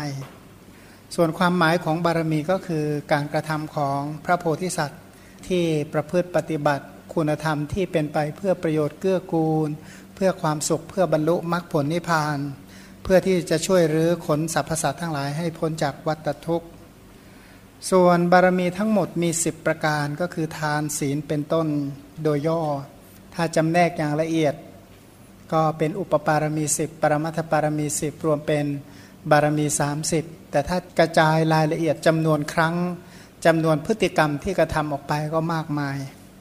ส่วนลำดับของบารมีเนี่ยนะก็ยกทานเป็นอันดับที่หนึ่งศีลเป็นลำดับที่สองเป็นต้น อันนี้เป็นลำดับแห่งการแสดง แล้วก็ลำดับแห่งการพิจารณาค้นคว้า ส่วนปัญหาที่ห้า ปัญหาที่ห้าถามว่าอะไรเป็นลักษณะที่จตุกะของบารมี ส่วนมาขึ้นปัญหาที่หกว่าอะไรคือปัจจัยของบารมี คือทำไมท่านต้องสร้างบารมี อะไรเป็นเหตุกระตุ้นให้สร้างบารมี บอกว่าอภินิหารเป็นปัจจัยแห่งบารมี อภินิหารนั้นก็คือมูลปณิธาน อภินิหารคือการตั้งความปรารถนา ที่จะช่วยสรรพสัตว์ทั้งหลายให้พ้นจากทุกข์อภินิหารนี่แหละคือตัวที่เป็นเหตุตัวที่เป็นปัจจัยให้บำเพ็ญบารมี ถ้าตั้งคำถามว่าอภินิหารนี่จะต้องอาศัยองค์ประชุมเท่าไหร่ จึงสำเร็จเป็นอภินิหารคือการตั้งความปรารถนาได้ บอกว่าอภินิหารเนี่ยต้องสมุทานธรรมะ 8 ประการ คือการประชุมธรรมะ 8 ประการ อย่างที่พระองค์ตรัสว่า อภินิหารคือมูลปณิธานหรือความปรารถนา ย่อมสำเร็จเพราะธรรมะสมุทาน คือการประชุมธรรมะ 8 ประการ มนุสัตตังเลงคสัมปติเหตุสัทธารทัสนังปปชาคุณสัมปติอธิการโรจะชันทตาเนี่ยนะก็คือความเป็นมนุษย์คือเรียกว่าคนที่จะตั้งความปรารถนาสำเร็จเนี่ยจะต้องอาศัยองค์ประชุม 8 ประการก่อน คือประชุมความเป็นมนุษย์เป็นเพศชาย นะมีเหตุเห็นพระศาสดาการบรรพชาคุณสมบัติอธิการและความพอใจซึ่งจะกล่าวโดยลำดับ เพราะนั้นความปรารถนาหรือที่เรียกว่าอภินิหาร อภินิหารเนี่ยเป็นอย่างไร อภินิหารก็คือการตั้งความปรารถนาหรือความตั้งใจอันแน่วแน่ หรือการนำไปอย่างแน่วแน่ว่าเราข้ามแล้ว จะเพิ่งให้เหล่าสัตว์เนี่ยข้ามด้วย เราพ้นแล้วก็เพิ่งให้สัตว์อื่นนี่พ้นด้วย เราฝึกแล้วก็ยังให้สัตว์อื่นนั้นฝึกด้วย เราสงบแล้วก็ให้สัตว์อื่นนี่สงบด้วย เราคล่องใจเราเบาใจแล้วก็ยังสัตว์อื่นให้คล่องใจให้เบาใจด้วย เรานิพพานแล้วก็จะพึงให้สัตว์อื่นนิพพานด้วย เราบริสุทธิ์แล้ว ก็พึงให้สัตว์อื่นนี้บริสุทธิ์ด้วย เราตรัสรู้แล้ว พึงให้ผู้อื่นตรัสรู้ด้วย หรือให้สัตว์อื่นตรัสรู้ด้วย ซึ่งทั่วๆไปนั้นจะได้ยินว่าตินโนตาเรยังเราข้ามแล้วจะให้ผู้อื่นข้ามด้วย มุตโตโมเจยัง เราพ้นแล้วจะให้ผู้อื่นพ้นด้วย กับพุทโธโพเทยัง เราตรัสรู้แล้วเราเป็นพระพุทธเจ้าแล้วจะให้ผู้อื่นตรัสรู้ตาม พุทโธโพเทยังเนี่ยนะไอ้กระว่าตินโนตาเรยัง มุตโตโมเจยังเนี่ยนะ เราข้ามแล้วจะให้ผู้อื่นข้ามด้วย เราพ้นแล้วจะให้ผู้อื่นข้ามด้วย เราตรัสรู้แล้ว จะให้ผู้อื่นตรัสรู้ด้วยเป็นต้นพันอภินิหารคือการตั้งความปรารถนาอย่างนี้เนี่ยนะเป็นปัจจัยแห่งบารมีทั้งปวง โดยไม่แตกต่างกัน เพราะไม่มีความตั้งใจอันนี้เสียแล้ว การสร้างบารมีนั้นก็คงไม่ทำไม่รู้จะทำไปทำไมนะไม่รู้จะภาคเพียรพยายามไปทำไม แต่เนื่องจากว่าไอ้ความตั้งใจที่จะช่วยให้สัตว์ทั้งหลาย ข้ามด้วยตั้งใจจะให้สัตว์ทั้งหลายฝึก ตั้งใจที่จะให้สรรพสัตว์นั้นได้สงบ ได้หายใจคล่องได้ปรินิพาน ให้สัตว์อื่นบริสุทธิ์ให้สัตว์อื่นตรัสรู้เนี่ยนะไอความตั้งใจอันนั้นเป็นความตั้งใจที่แน่วแน่มาก เป็นความตั้งใจที่เรียกว่าอภินิหารอย่างนั้นนะเป็นภาษาไทยๆก็ได้อภินิหารก็ถือว่าเป็นใช้คำเกี่ยวกับเรื่องสิ่งที่น่าอัศจรรย์ ไม่ใช่เรื่องธรรมดาเป็นเรื่องพิเศษมาก อภินิหารนี่แหละคือปัจจัยของบารมีเนี่ยนะเพราะอภินิหารนี่แหละเป็นเหตุให้สำเร็จการค้นคว้า ถ้าหาว่าไม่มีอภินิหารคือการตั้งความปรารถนาแบบนี้ จะค้นคว้าจะตั้งมั่นจะสมาทานบารมีให้สูงขึ้นไปมีไม่ได้ แต่เนื่องจากมีความปรารถนา มีความปรารถนาที่จะทำให้ตัวเองได้ตรัสรู้แล้ว จะช่วยผู้อื่นตรัสรู้นั้นอะทำให้เกิดการค้นคว้าการตั้งใจมั่น การสมาทาน ประพฤติบารมีให้สูงสูงยิ่งยิ่งขึ้นไป เพราะฉะนั้นอภินิหารนั้นจึงเป็นปัจจัยแห่งบารมี นี่มาดูว่าธรรมะแปดประการเนี่ยนะธรรมะสมุทาน หรือการประชุมธรรมะแปดประการที่ทำให้เกิด ความปรารถนาได้สำเร็จมีอะไรบ้าง ข้อแรกก็มนุษย์สตัง มนุษย์สตังนั้นคืออัตภาพของมนุษย์ เพราะความปรารถนาย่อมสำเร็จแก่ผู้ตั้งอยู่ในอัตภาพของมนุษย์เท่านั้น จึงจะปรารถนาเป็นพระพุทธเจ้าสำเร็จ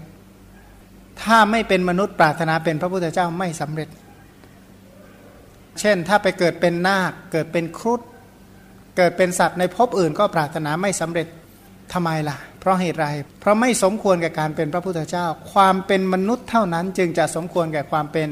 พระพุทธเจ้า เพราะพระพุทธเจ้าตรัสรู้ในเพศของมนุษย์ ไม่ได้ตรัสรู้ในเพศของนาคครุฑหรือเทวดาพรหมแต่พระพุทธเจ้าเป็นมนุษย์พันผู้ที่จะปรารถนาเป็นพระพุทธเจ้า ในครั้งแรกที่จะได้รับการพยากรณ์นั้นต้องชาติที่เป็นมนุษย์เนี่ยนะอย่างข้อที่สองลิงคสัมปติ ลิงค่านี่แปลว่าเพศ ถึงพร้อมด้วยเพศนั่นแหละบอกคนที่เป็นมนุษย์เนี่ยนะต้องตั้งอยู่ในอัตภาพของมนุษย์ แล้วก็ตั้งความปรารถนา ความปรารถนาย่อมสำเร็จแก่บุรุษ หมายว่าเป็นมนุษย์แล้วต้องเป็นผู้ชายด้วย ผู้ที่ปรารถนาเป็นพระพุทธเจ้า เพราะพระพุทธเจ้านั้นจะเป็นผู้ชาย พระพุทธเจ้าเนี่ยไม่ใช่สตรีเป็นต้น ก็เนื่องจากว่าผู้ที่เป็นพระพุทธเจ้าคือผู้ชายมันความปรารถนาของหญิง ไม่สำเร็จ บันดาก็ไม่สำเร็จ กระเทยนปุงสกะคนไม่มีเพศ อุปโตพยัญชนกคนสองเพศ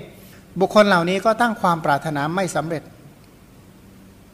เพราะเหตุไรถามว่าเพราะเหตุไรตอบว่า เพราะเหตุตามที่ได้กล่าวแล้ว เพราะไม่มีความบริบูรณ์แห่งลักษณะ คือไม่มีมหาปุริสลักษณะนะคนเพศอื่นๆเนี่ยไม่มีมหาปุริสลักษณะ ผู้หญิงไม่มีมหาปุริสลักษณะ บันเดาะเป็นต้นไม่มี มหาปุริสลักษณะ เพราะฉะนั้นบุรุษเท่านั้นจึงมีมหาปุริสลักษณะ พอที่จะรองรับพระพุทธคุณได้ อย่างที่พระองค์ตรัสว่าดูก่อนพิสูจน์ทั้งหลาย อันการที่สตรีจะพึงเป็นพระอรหันตสัมมาสัมพุทธเจ้านั้นไม่ใช่ฐานะ ไม่ใช่โอกาสที่จะเป็นไปได้ คือปฏิเสธปัจจัยว่าผู้หญิงไม่สามารถเป็นพระพุทธเจ้าได้ เพราะฉะนั้นผู้หญิงจึงไม่สามารถปรารถนาสำเร็จเพราะถ้าหากว่า ผู้หญิงอยากเป็นพระพุทธเจ้าบอกง่ายมาก ไปตั้งความปรารถนาให้เป็นผู้ชายเสียก่อน แล้วค่อยๆ ตั้งความปรารถนาเป็นพระพุทธเจ้า สรุปว่าผู้ที่จะเป็นพระพุทธเจ้าตอนตั้งความปรารถนานั้นจะต้องเป็นผู้ชายเนี่ยนะทีนี้เป็นผู้ชายแล้วก็โอ้โหชายอกสามศอกเต็มไปหมดเลยเนี่ยนะสำเร็จไหมบอกว่าต้องมีเหตุนะ เหตุ เหตุต้องมีเหตุในเหตุนี่สำคัญ เหตุก็คือถึงพร้อมแห่งอุปนิสัยคืออรหัตผล หมายคือว่าความปรารถนาย่อมสำเร็จแก่มนุษย์ บุรุษผู้สมบูรณ์ด้วยอุปนิสัย เพราะเหตุสมบัติ คือเป็นคนที่สร้างสมบุญมาพอที่จะเป็นพระอรหันต์ได้ ถ้ามีคุณธรรมพอที่จะเป็นพระอรหันต์ได้ ความปรารถนาของผู้นั้นสำเร็จ เหมือนกับอะไรนะมันต้องมีทุนเก่ามาสูงมาก ๆ เลยจึงจะลงทุนเป็นพระพุทธเจ้าได้ ถ้าไม่มีทุนคือบุญเก่ามาเพียงพอเนี่ยนะเอาอะไรมาลงทุนเพื่อให้เป็นพระพุทธเจ้าก็ว่าต้องมีต้นทุนจึงจะมาลงทุนสำเร็จมางั้นทีนี้ถามว่ามีทุนเดิมพอที่จะตรัสรู้ได้แล้วต้องมีอะไรอีกสัทธารทัศนัง ทัศนะการเห็นสัทธาก็คือภาษาสดา จะต้องมีอะไรว่าอยู่เฉพาะหน้าพระพุทธเจ้า สมัยที่พระองค์ยังมีพระชนอยู่ แล้วตัวเองเนี่ยได้พบพระพุทธเจ้า เพราะความปรารถนาย่อมสำเร็จแก่ผู้ปรารถนาในสำนักของพระพุทธเจ้าที่ยังทรงพระชนอยู่ ถ้าหากว่าพระพุทธเจ้าปรินิพานไปแล้ว ความปรารถนาไม่สำเร็จ ถ้าถ้าตั้งความปรารถนาไปตั้งความปรารถนาต่อหน้าองค์พระเจดีย์ไปตั้งความปรารถนาที่ต้นโพที่พระพุทธรูป หรือที่สำนักของพระประเจกพระพุทธเจ้า พุทธสาวกทั้งหลายก็ไม่สำเร็จ เพราะอะไร เพราะไม่มีอธิการคือวิสัยที่มีกำลังยิ่ง เพราะไม่มีการสละชีวิตแก่พระพุทธเจ้า มันจะต้องมีการสละชีวิตทุ่มเท เพื่อพระพุทธเจ้า สละชีวิตอุทิศต่อ พระพุทธเจ้าพันผู้ที่จะเป็นพระพุทธเจ้า ตั้งความปรารถนาเป็นพระพุทธเจ้าสำเร็จนั้นจะต้องอยู่ต่อหน้าพระพุทธเจ้า ถ้าไม่อยู่ต่อหน้าพระพุทธเจ้าไม่สำเร็จ เพราะฉะนั้นความปรารถนาจะสำเร็จเฉพาะผู้ที่อยู่ต่อหน้าพระพักของพระองค์พันอธิการคือการทำกุศลจึงจะมีกำลังที่ยิ่งใหญ่จริงๆนะทีนี้ต้องอยู่ในเพศไหนปัปชาปัปชา ความปรารถนาย่อมสำเร็จแก่ผู้ปรารถนาในสำนักของพระพุทธเจ้าผู้ตรัสรู้แล้ว ผู้นั้นอาจจะบวชอยู่ในสำนักดาบทหรือบวชในสำนักของพิสุทั้งหลายก็ได้ ถ้าเป็นดาบทเป็นฤาษีต้องเป็นกรรมกิริยาวาที เป็นผู้ที่มีกรรมสกดา เชื่อในข้อปฏิบัตินะเป็นผู้ที่มีสัมมาทิฏฐิเชื่อกรรมและเชื่อผลของกรรม ถ้าไม่ใช่นักบวชตั้งความปรารถนาไม่สำเร็จ เพศที่เป็นครือขัดเนี่ยตั้งความปรารถนาไม่สำเร็จ เพราะเหตุไรเพราะไม่สมควรแก่จะไม่ไม่ใช่เพศของพระพุทธเจ้า ผู้ที่เป็นพระพุทธเจ้าเนี่ยตอนปรารถนาต้องตั้งอยู่ในเพศของนักบวช ซึ่งพระพุทธเจ้าเป็นนักบวช เพราะบรรพชิตเท่านั้นเป็นพระมหาโพธิสัตว์ย่อมบรรลุสัมมาสัมโพธิญาณได้ แม้แต่ชาติสุดท้ายที่พระองค์จะบรรลุต้องบรรลุด้วยเพศของนักบวชไม่ใช่บรรลุด้วยเพศของคารวาสเพราะฉะนั้นเวลาตั้งความปรารถนา ควรตั้งตอนเพศเป็นนักบวชคือเป็นบรรพชิต เงื่อนไขเยอะเหลือเกินเนี่ยนะ ตั้งความปรารถนาก็ตั้งยากอยู่แล้วแหมจะให้ใครคิดตั้งความปรารถนาแหมก็คิดยากยาก นี่ยังมีเงื่อนไขเต็มไปหมดมีหน้าละพระพุทธเจ้าจึงเป็นบุคคลอัจฉริยะบุคคลเราบุคคลที่น่าอัศจรรย์เกิดขึ้นแค่ครั้งคราว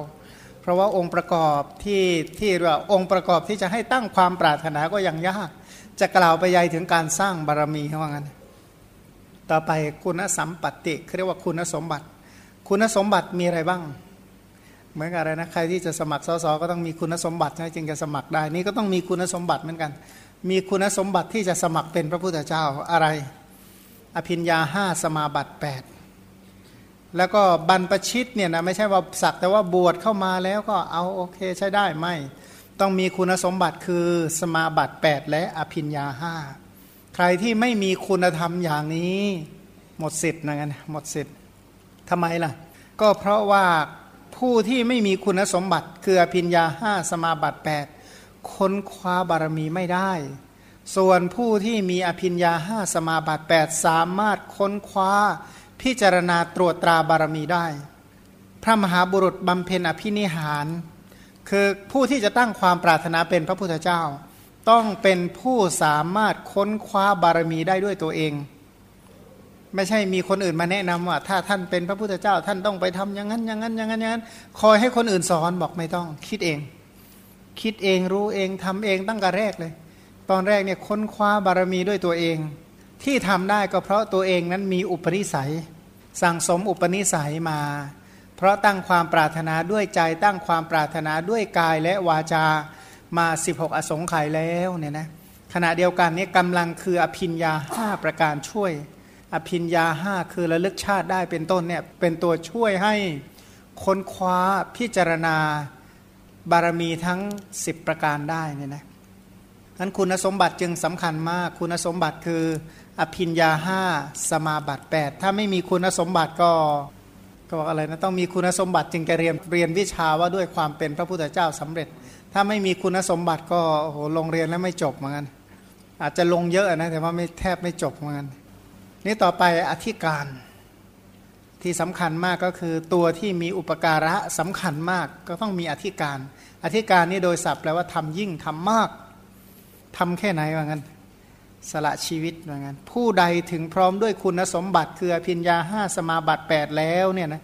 แม้ชีวิตของตนก็สละถวายแด่พระพุทธเจ้าได้ ย่อมทำอุปการะอันยิ่งในกาละนั้นนะ สร้างเหตุพอที่จะให้ตั้งความปรารถนาบอกว่าพระพุทธเจ้าเนี่ยวิชานี้ต้องลงทุนด้วยชีวิตเขางั้นต้องสละชีวิตเป็นพุทธบูชาก่อนหมายความว่าตั้งใจสละแต่ตายไม่ตายไม่สำคัญ แต่ว่าตั้งใจสละหรือว่าพลีชีพเพื่อพระพุทธเจ้า แล้วสละชีวิตอุทิศต่อพระพุทธเจ้าพันผู้ที่มีคุณสมบัติดังกล่าว จึงจะปรารถนาสำเร็จ ถ้าไม่สละชีวิตอุทิศต่อพระพุทธเจ้า ความปรารถนาไม่สำเร็จ ข้อสุดท้ายนี่สำคัญมากนะจริงๆไอ้บรรดาเจ็ดข้อที่ผ่านมาก็ยังถือว่ามีความลึกซึ้งกว้างขวาง แต่ข้อที่8เนี่ยนะฉันทตานี่ยิ่งใหญ่ที่สุด ข้อสุดท้ายจะต้องมีความพอใจด้วยกัตตุกรรมมยตาฉันทะ มีมีกุศลเจตนาที่ยินดีจะทำจริง ๆ เป็นกุศลเป็นศรัทธาที่ที่เรียกว่าฉันทะนี่อธิบายอีกในหนึ่งเรียกว่าศรัทธานั่นเอง มีศรัทธาที่ตั้งมั่นมีความปรารถนาที่แรงกล้าพันใครที่สละชีวิตอุทิศแก่พระพุทธเจ้าดังกล่าวไปแล้วเนี่ยจะต้องมีความปรารถนาอย่างแรงกล้า ความปรารถนาเรียกว่าความปรารถนาหรือความพอใจมาก มีความปรารถนามาก มีความใคร่เพื่อจะทำมาก ต้องการทำจริง ๆ ต้องการเพื่อประโยชน์ ในการประพฤติปฏิบัติคุณธรรมเพื่อให้เป็นพระพุทธเจ้า มีใจรักในพระพุทธเจ้าอย่างเต็มที่ มีความเต็มอกเต็มใจที่จะเจริญคุณธรรม ให้สำเร็จเป็นพระพุทธเจ้าอย่างเต็มที่นะหมายว่าพอใจที่จะสร้างกุศลเพื่อความเป็นพระพุทธเจ้า รักในความเป็นพระพุทธเจ้า ก็เลยเรียกว่ามีฉันทะ และฉันทะนี่เรียกมหาฉันทะเรียกฉันทะใหญ่มาก ไม่ใช่ฉันทะเล็ก ๆ น้อยๆเลยนะ มาดูว่าฉันทะที่ใหญ่นั้นนะนะเปรียบเทียบอุปมาทราบความที่ฉันทะเป็นฉันทะใหญ่หลวงดังต่อไปนี้ว่า บุคคลฟังมาว่ามีใครมาพูดว่า ผู้ใดสามารถข้ามท้องจักรวาลนนี้ทั้งสิ้นอันมีน้ำท่วมนอง เป็นอันเดียวกันด้วยกำลังแขนของตนเท่านั้นแล้วจะถึงฝั่งได้ ผู้นั้นย่อมถึงความเป็นพระพุทธเจ้า คนที่คนที่ปรารถนาพอเพื่อได้ฟังอย่างนั้นก็บอกไม่มีความย่อท้อ เพราะว่ามันทำยากไม่มีความรู้สึกว่าทำยาก กลับพอใจว่าเรานี่แหละจะข้ามให้ถึงฝั่งได้ เราจะว่ายน้ำข้ามจักรวาลได้เหมือนกันไม่แสดงอาการทำหน้าเบ้หน้าซิวก็คือหน้าเบ้เราฟังปั๊บว้านั่นนะคนก็เล่าว่าบอก แค่คิดเนี่ยผมก็จะป่วยแล้วเขาว่างั้นอย่าว่าไปทำเลยว่างั้นแค่คิดจะทำนี่ผมก็แย่แล้วว่างั้นไม่ต้องว่าไปถึงไปปฏิบัติไปทำอะไรหรอกว่างั้น เพราะว่าพูดถึงว่าผู้ใดสามารถข้ามห้องจักรวาลนนี้ทั้งสิ้นอันมีน้ำท่วมนองเป็นอันเดียวกันเนี่ยนะน้ำเนี่ยท่วมไปหมดเลยเนี่ยนะเราต้องว่ายด้วยกำลังแขนด้วยนะห้ามใช้เรือห้ามใช้อะไรทั้งนั้นว่ายด้วยกำลังแขน อาจจะแหมก็พอลง 10 เมตร 20 เมตร แรก อาจจะแหมไหวไหวนะสามสี่สิบเมตรไปแล้วเริ่มล้าแล้ว ทีนี้ถ้าเปรียบเทียบว่าคำนี้เนี่ยนะก็ดูเหมือนว่าพระโพธิสัตว์ตอนที่ท่านบำเพ็ญบารมีท่านไปไว่ายน้ำจริง ๆ หรือบางทีก็จริง เช่น มหาชนกนี่ก็ว่ายจริงละอันนี้อันหนึ่งแต่ว่าอีกที่สำคัญเนี่ยนะไอ้คำว่าห่วงน้ำในที่นี้เป็นชื่อของอะไรน้ำโอคะเนี่ยนะจะต้องว่ายข้ามกามโมคะ ว่ายข้ามตันหาที่อยู่ในใจของตัวนี่แหละแหมมันว่ายข้ามยากเหมือนกันนะจะต้องว่ายข้ามตันหาที่มีอยู่ในใจตนเพื่อสร้างบารมีสิบไอ้ตันหามันก็เกิดนะตันหามันก็ท่วมทับนี่แหละ แต่ว่าจะต้องให้ทานในท่ามกลางผู้มีตัณหา จะต้องรักษาศีลในท่ามกลางผู้ที่มีตัณหา แล้วตัวเองก็ยังไม่ใช่ว่าหมดตัณหาเลยนะตัวเองก็ยังมีตัณหาแต่ก็ต้องให้ทานในหมู่ชนที่ เต็มไปด้วยตัณหา ตัวเองยังมีตัณหาก็ยังรักษาศีล มันขัดขวางต่อตัณหามันจะเหมือนกับว่ายน้ำข้าม มันเหมือนกับว่ายน้ำข้ามตัณหาอยู่สี่อสงไขยแสนกับว่ายสร้างบารมีนะไม่ใช่ว่าว่ายเป็นนี่ในการสร้างบารมีเนี่ยและอย่างหนึ่งก็ว่าว่ายข้ามน้ำตา น้ำตาน้ำตาว่ายข้ามทะเลน้ำตาของตัวเองอะไรเนี่ยนะ ก็ถามว่าท่านไม่เสียอกเสียใจบ้างเลยหรือ ท่านไม่มีเรื่องไม่สบายใจเลยหรือ ท่านก็น้ำตาท่วมนองเหมือนคนอื่นนั่นแหละ แต่ว่าจะต้องสร้างบารมีทั้งน้ำตานองหน้านั่นแหละให้ทานทั้งน้ำตานองหน้า รักษาศีลทั้งน้ำตานองหน้า เจริญสมถาวิปัสนาทั้งน้ำตานองหน้า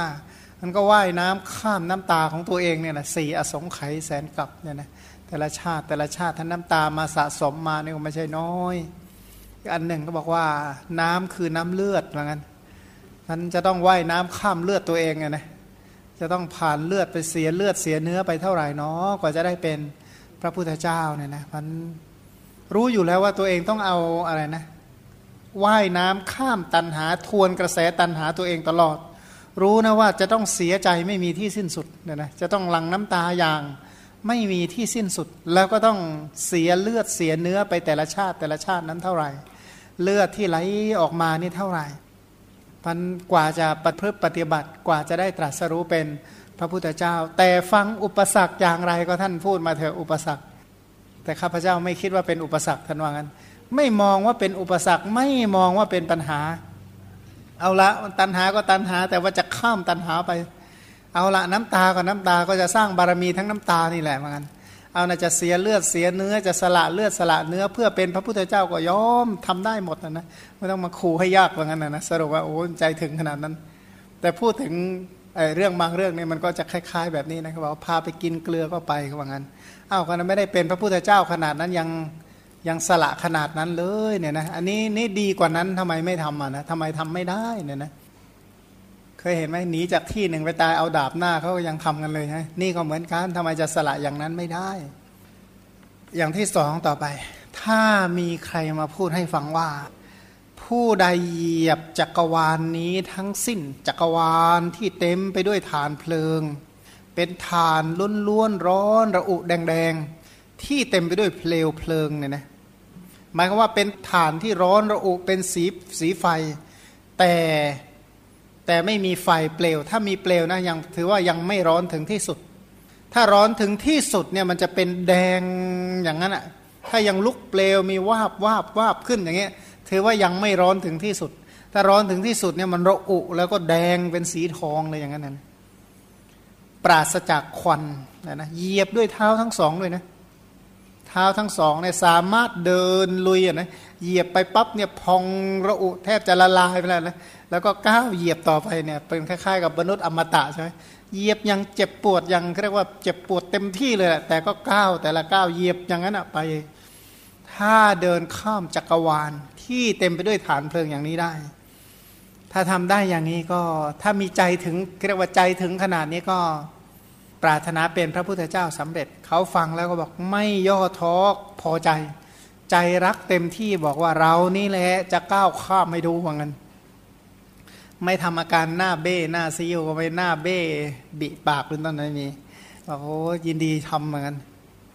แต่ที่จริงเนี่ยถ้าฟังคำพูดนี้บอกว่าอันนี้ก็ไม่ใช่เป็นสิ่งที่เลยเถิดอะไรหรอกอุปมาอันนี้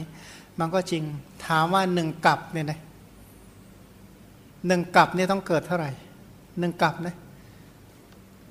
กระดูกเนี่ยนะกระดูกเฉยๆนะชาติที่มีกระดูกไอชาติที่ไม่มีกระดูกทิ้งไว้ ชาติที่มีกระดูกอย่างเดียวหนึ่งกับเนี่ยใหญ่เท่ากับเขาเวปุระมันบด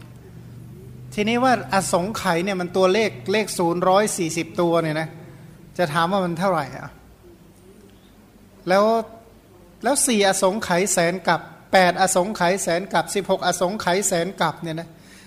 อันนั้นอะคือชราชาติชราและมรณะ ไฟคือชาติชรามรณะเผาตลอดเวลา ทีนี้ท่ามกลางความเกิดความแก่ความตายโศกะปริเทวะ ทุกขโทมนัสและอุปาญาตเนี่ยนะเสียเลือดเสียเนื้อเสียน้ำตา ตายเกิดตายเกิดเนี่ยนะกระดูกกองท่วมใหญ่โตเนี่ยถามว่าไฟคือราคะไฟคือโทสะไฟคือโมหะจะเผาขนาดไหนเพราะว่าเงื่อนไขว่า คนที่จะเป็นปรารถนาเป็นพระพุทธเจ้าคนนั้นต้องไม่เห็นยังไม่เห็นอริยสัจแต่เข้าใจอริยสัจแต่ไม่เห็นอริยสัจเข้าใจว่ากฎเกณฑ์มันเป็นยังไง แต่ไม่บรรลุอริยสัจยังไม่เป็นพระโสดาบัน ไม่ใช่พระสกทาคามี ไม่ใช่พระอนาคามี เป็นคนที่เชื่อมั่นในเรื่องการ ตรัสรู้มีศรัทธาในอริยสัจแต่เกิดมาท่านไม่เคยเห็นอริยสัจแต่ท่านเข้าใจในหลักการของอริยสัจเพราะถ้าท่านเห็นอริยสัจมัน ชาติไม่เกินเจ็ดชาติใช่ไหมพันจะต้องไม่เห็นอริยสัจเหมือนกับปิดตาตัวเองอยู่ตลอดเวลา แต่รู้นะว่าอะไรเป็นอะไร แต่ก็เหมือนกับถูกปิดตาตัวเองตลอดเวลา แล้วก็ถูกไฟคือชาติชรามรณะโสกะปริเทวะ ทุกโทมนัสอุปายาตเผาสร้อนระอุไปทุกภพทุกชาติ แล้วถามว่าท่านอยู่ในสังคมที่เต็มไปด้วยสุภานิมิตเรียกว่า อารมณ์เป็นที่ตั้งแห่งความกำหนัด อารมณ์เป็นที่ตั้งแห่งความขัดเคืองอารมณ์เป็นที่ตั้งแห่งความ ลุ่มหลงเต็มมากมาย แล้วท่านยังสร้างบารมีเพื่อความเป็นพระพุทธเจ้าเนี่ยนะเหมือนกับว่าท่านศึกษาความเป็นปุถุชนทุกประเภทเรียกว่าโรงเรียนโรงเรียนทุกประเภทเขาใช้ชีวิตกันยังไงเขาอยู่ยังไง อะไรยังไงไปลงไปคลุกคลีแล้วไปวิจัยชีวิตของเขาช่วยเขาได้ยังไง จะไปช่วยเขาได้ยังไงเนี่ยนะท่านก็เลยต้องทนทุกทรมานเจ็บปวดเพื่อใครเนาะ พูดมาว่าโอ้ยเพื่อสัตว์โลกที่ไม่ใช่เราใช่ไหมอย่าพาอย่างนั้นเลยเนี่ยนะก็เพื่อเรานั่นแหละเนี่ยนะนี่ต่อไปทีนี้ถ้ามีใครเกิดเหมือนกับว่าพูดขู่อีกว่า โอ้ ผู้ใดสามารถทะลุจักรวาลทั้งสิ้นที่ปกคลุมไปด้วยพุ่มไม้ไผ่หนาทึบ รกรุงรังไปด้วยป่าน้ำและเถาวัน แล้วก้าวเลยไปถึงฝั่งได้ ใครที่มีใจรักปรารถนาจะเป็นพระพุทธเจ้า พอได้ฟังอย่างนี้นะบอกไม่ทำหน้าเบ้เลยบอกเรานี่แหละ จะแหวกเรียกว่าจะแหวกพุ่มไผ่หนาทึบ ถ้าใครที่เคยรู้จักกอไผ่ดีเนี่ยจะเข้าใจเลยนะไม่ใช่ว่าเดินบนยอดไผ่พาดไปเรื่อยๆนะไม่ใช่แต่แหวกโคนมันเนี่ยนะแหวกโคนแบบต้องตัดเลาะเอาทีละชิ้น ทีละชิ้นค่อยๆออกแล้วแหวกกอไผ่เนี่ยนะในห้องจักรวาลทั้งสิ้น คือถ้าถ้าไอ้กอไผ่เนี่ยมันไม่เหมือนอย่างอื่นอย่างอื่นนะถ้าตัดโคนปั๊บลากได้เลย เช่น ตัดไว้นะตัดไว้ตัดโคนปั๊บลากได้เลย แต่ไอ้ไผ่นี่ไม่ใช่อย่างนั้น เอาออกทีละกิ่ง เพราะมันเกี่ยวมันเกาะมันประสานกันมันก็ต้องเอาทีละชิ้น เอาออกทีละชิ้น ทีละชิ้น ทีละชิ้น ตัดไม่ดีนะมันดีดใส่ตานะ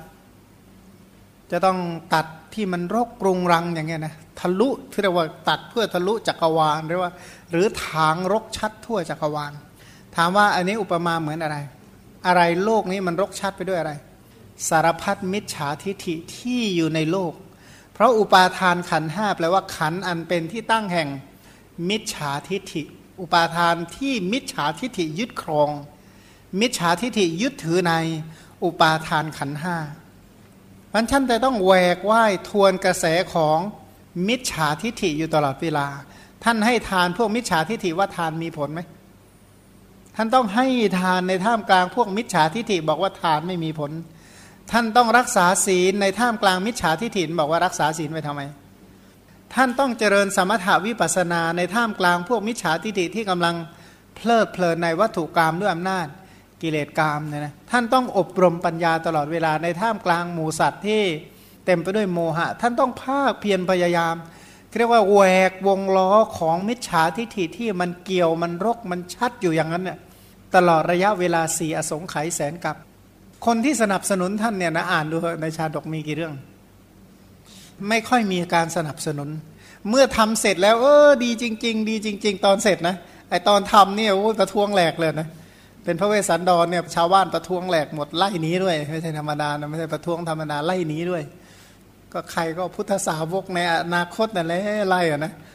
จะช่วยเขาแท้ๆยังถูกไล่อีกต่างหากนะถูกไล่เพราะอยากช่วยเขาอะนะ มันก็จะรู้ว่าดงของมิจฉาทิฏฐิความเห็นผิดเนี่ยมันมากมาโดยเฉพาะทิฏฐิ 62เนี่ยนะไล่ไปทิฏฐิ 62 ที่ขวางต่อการปฏิบัติเพื่อตรัสรู้เป็นพระสัมมาสัมพุทธเจ้า ท่านจะต้องแหวกดงแห่งมิจฉาทิฏฐิ เกิดมาชาติใดที่ไม่ประสบเจอมิจฉาทิฏฐิมีไหมมีพ่อเป็นมิจฉาทิฏฐิ มีแม่เป็นมิจฉาทิฏฐิ มีเพื่อนเป็นมิจฉาทิฏฐิ เกิดมาได้ครูอาจารย์ที่เป็นมิจฉาทิฏฐิเรียกว่าเดินไป กระทบบ่าคนมีมิจฉาทิฏฐิอยู่ตลอดเวลาแล้วอะไรจะเกิดขึ้นกระดักเดินใกล้ยุงยุงก็กัดมแมลงก็กวนเป็นต้นนี้แล้วเกี่ยวข้องกับมิจฉาทิฐิล่ะเขาจะไม่เกลี้ยกล่อมเราบ้างหรือ เพราะฉะนั้นท่านไปปฏิบัติผิดไม่ใช่น้อยชาติ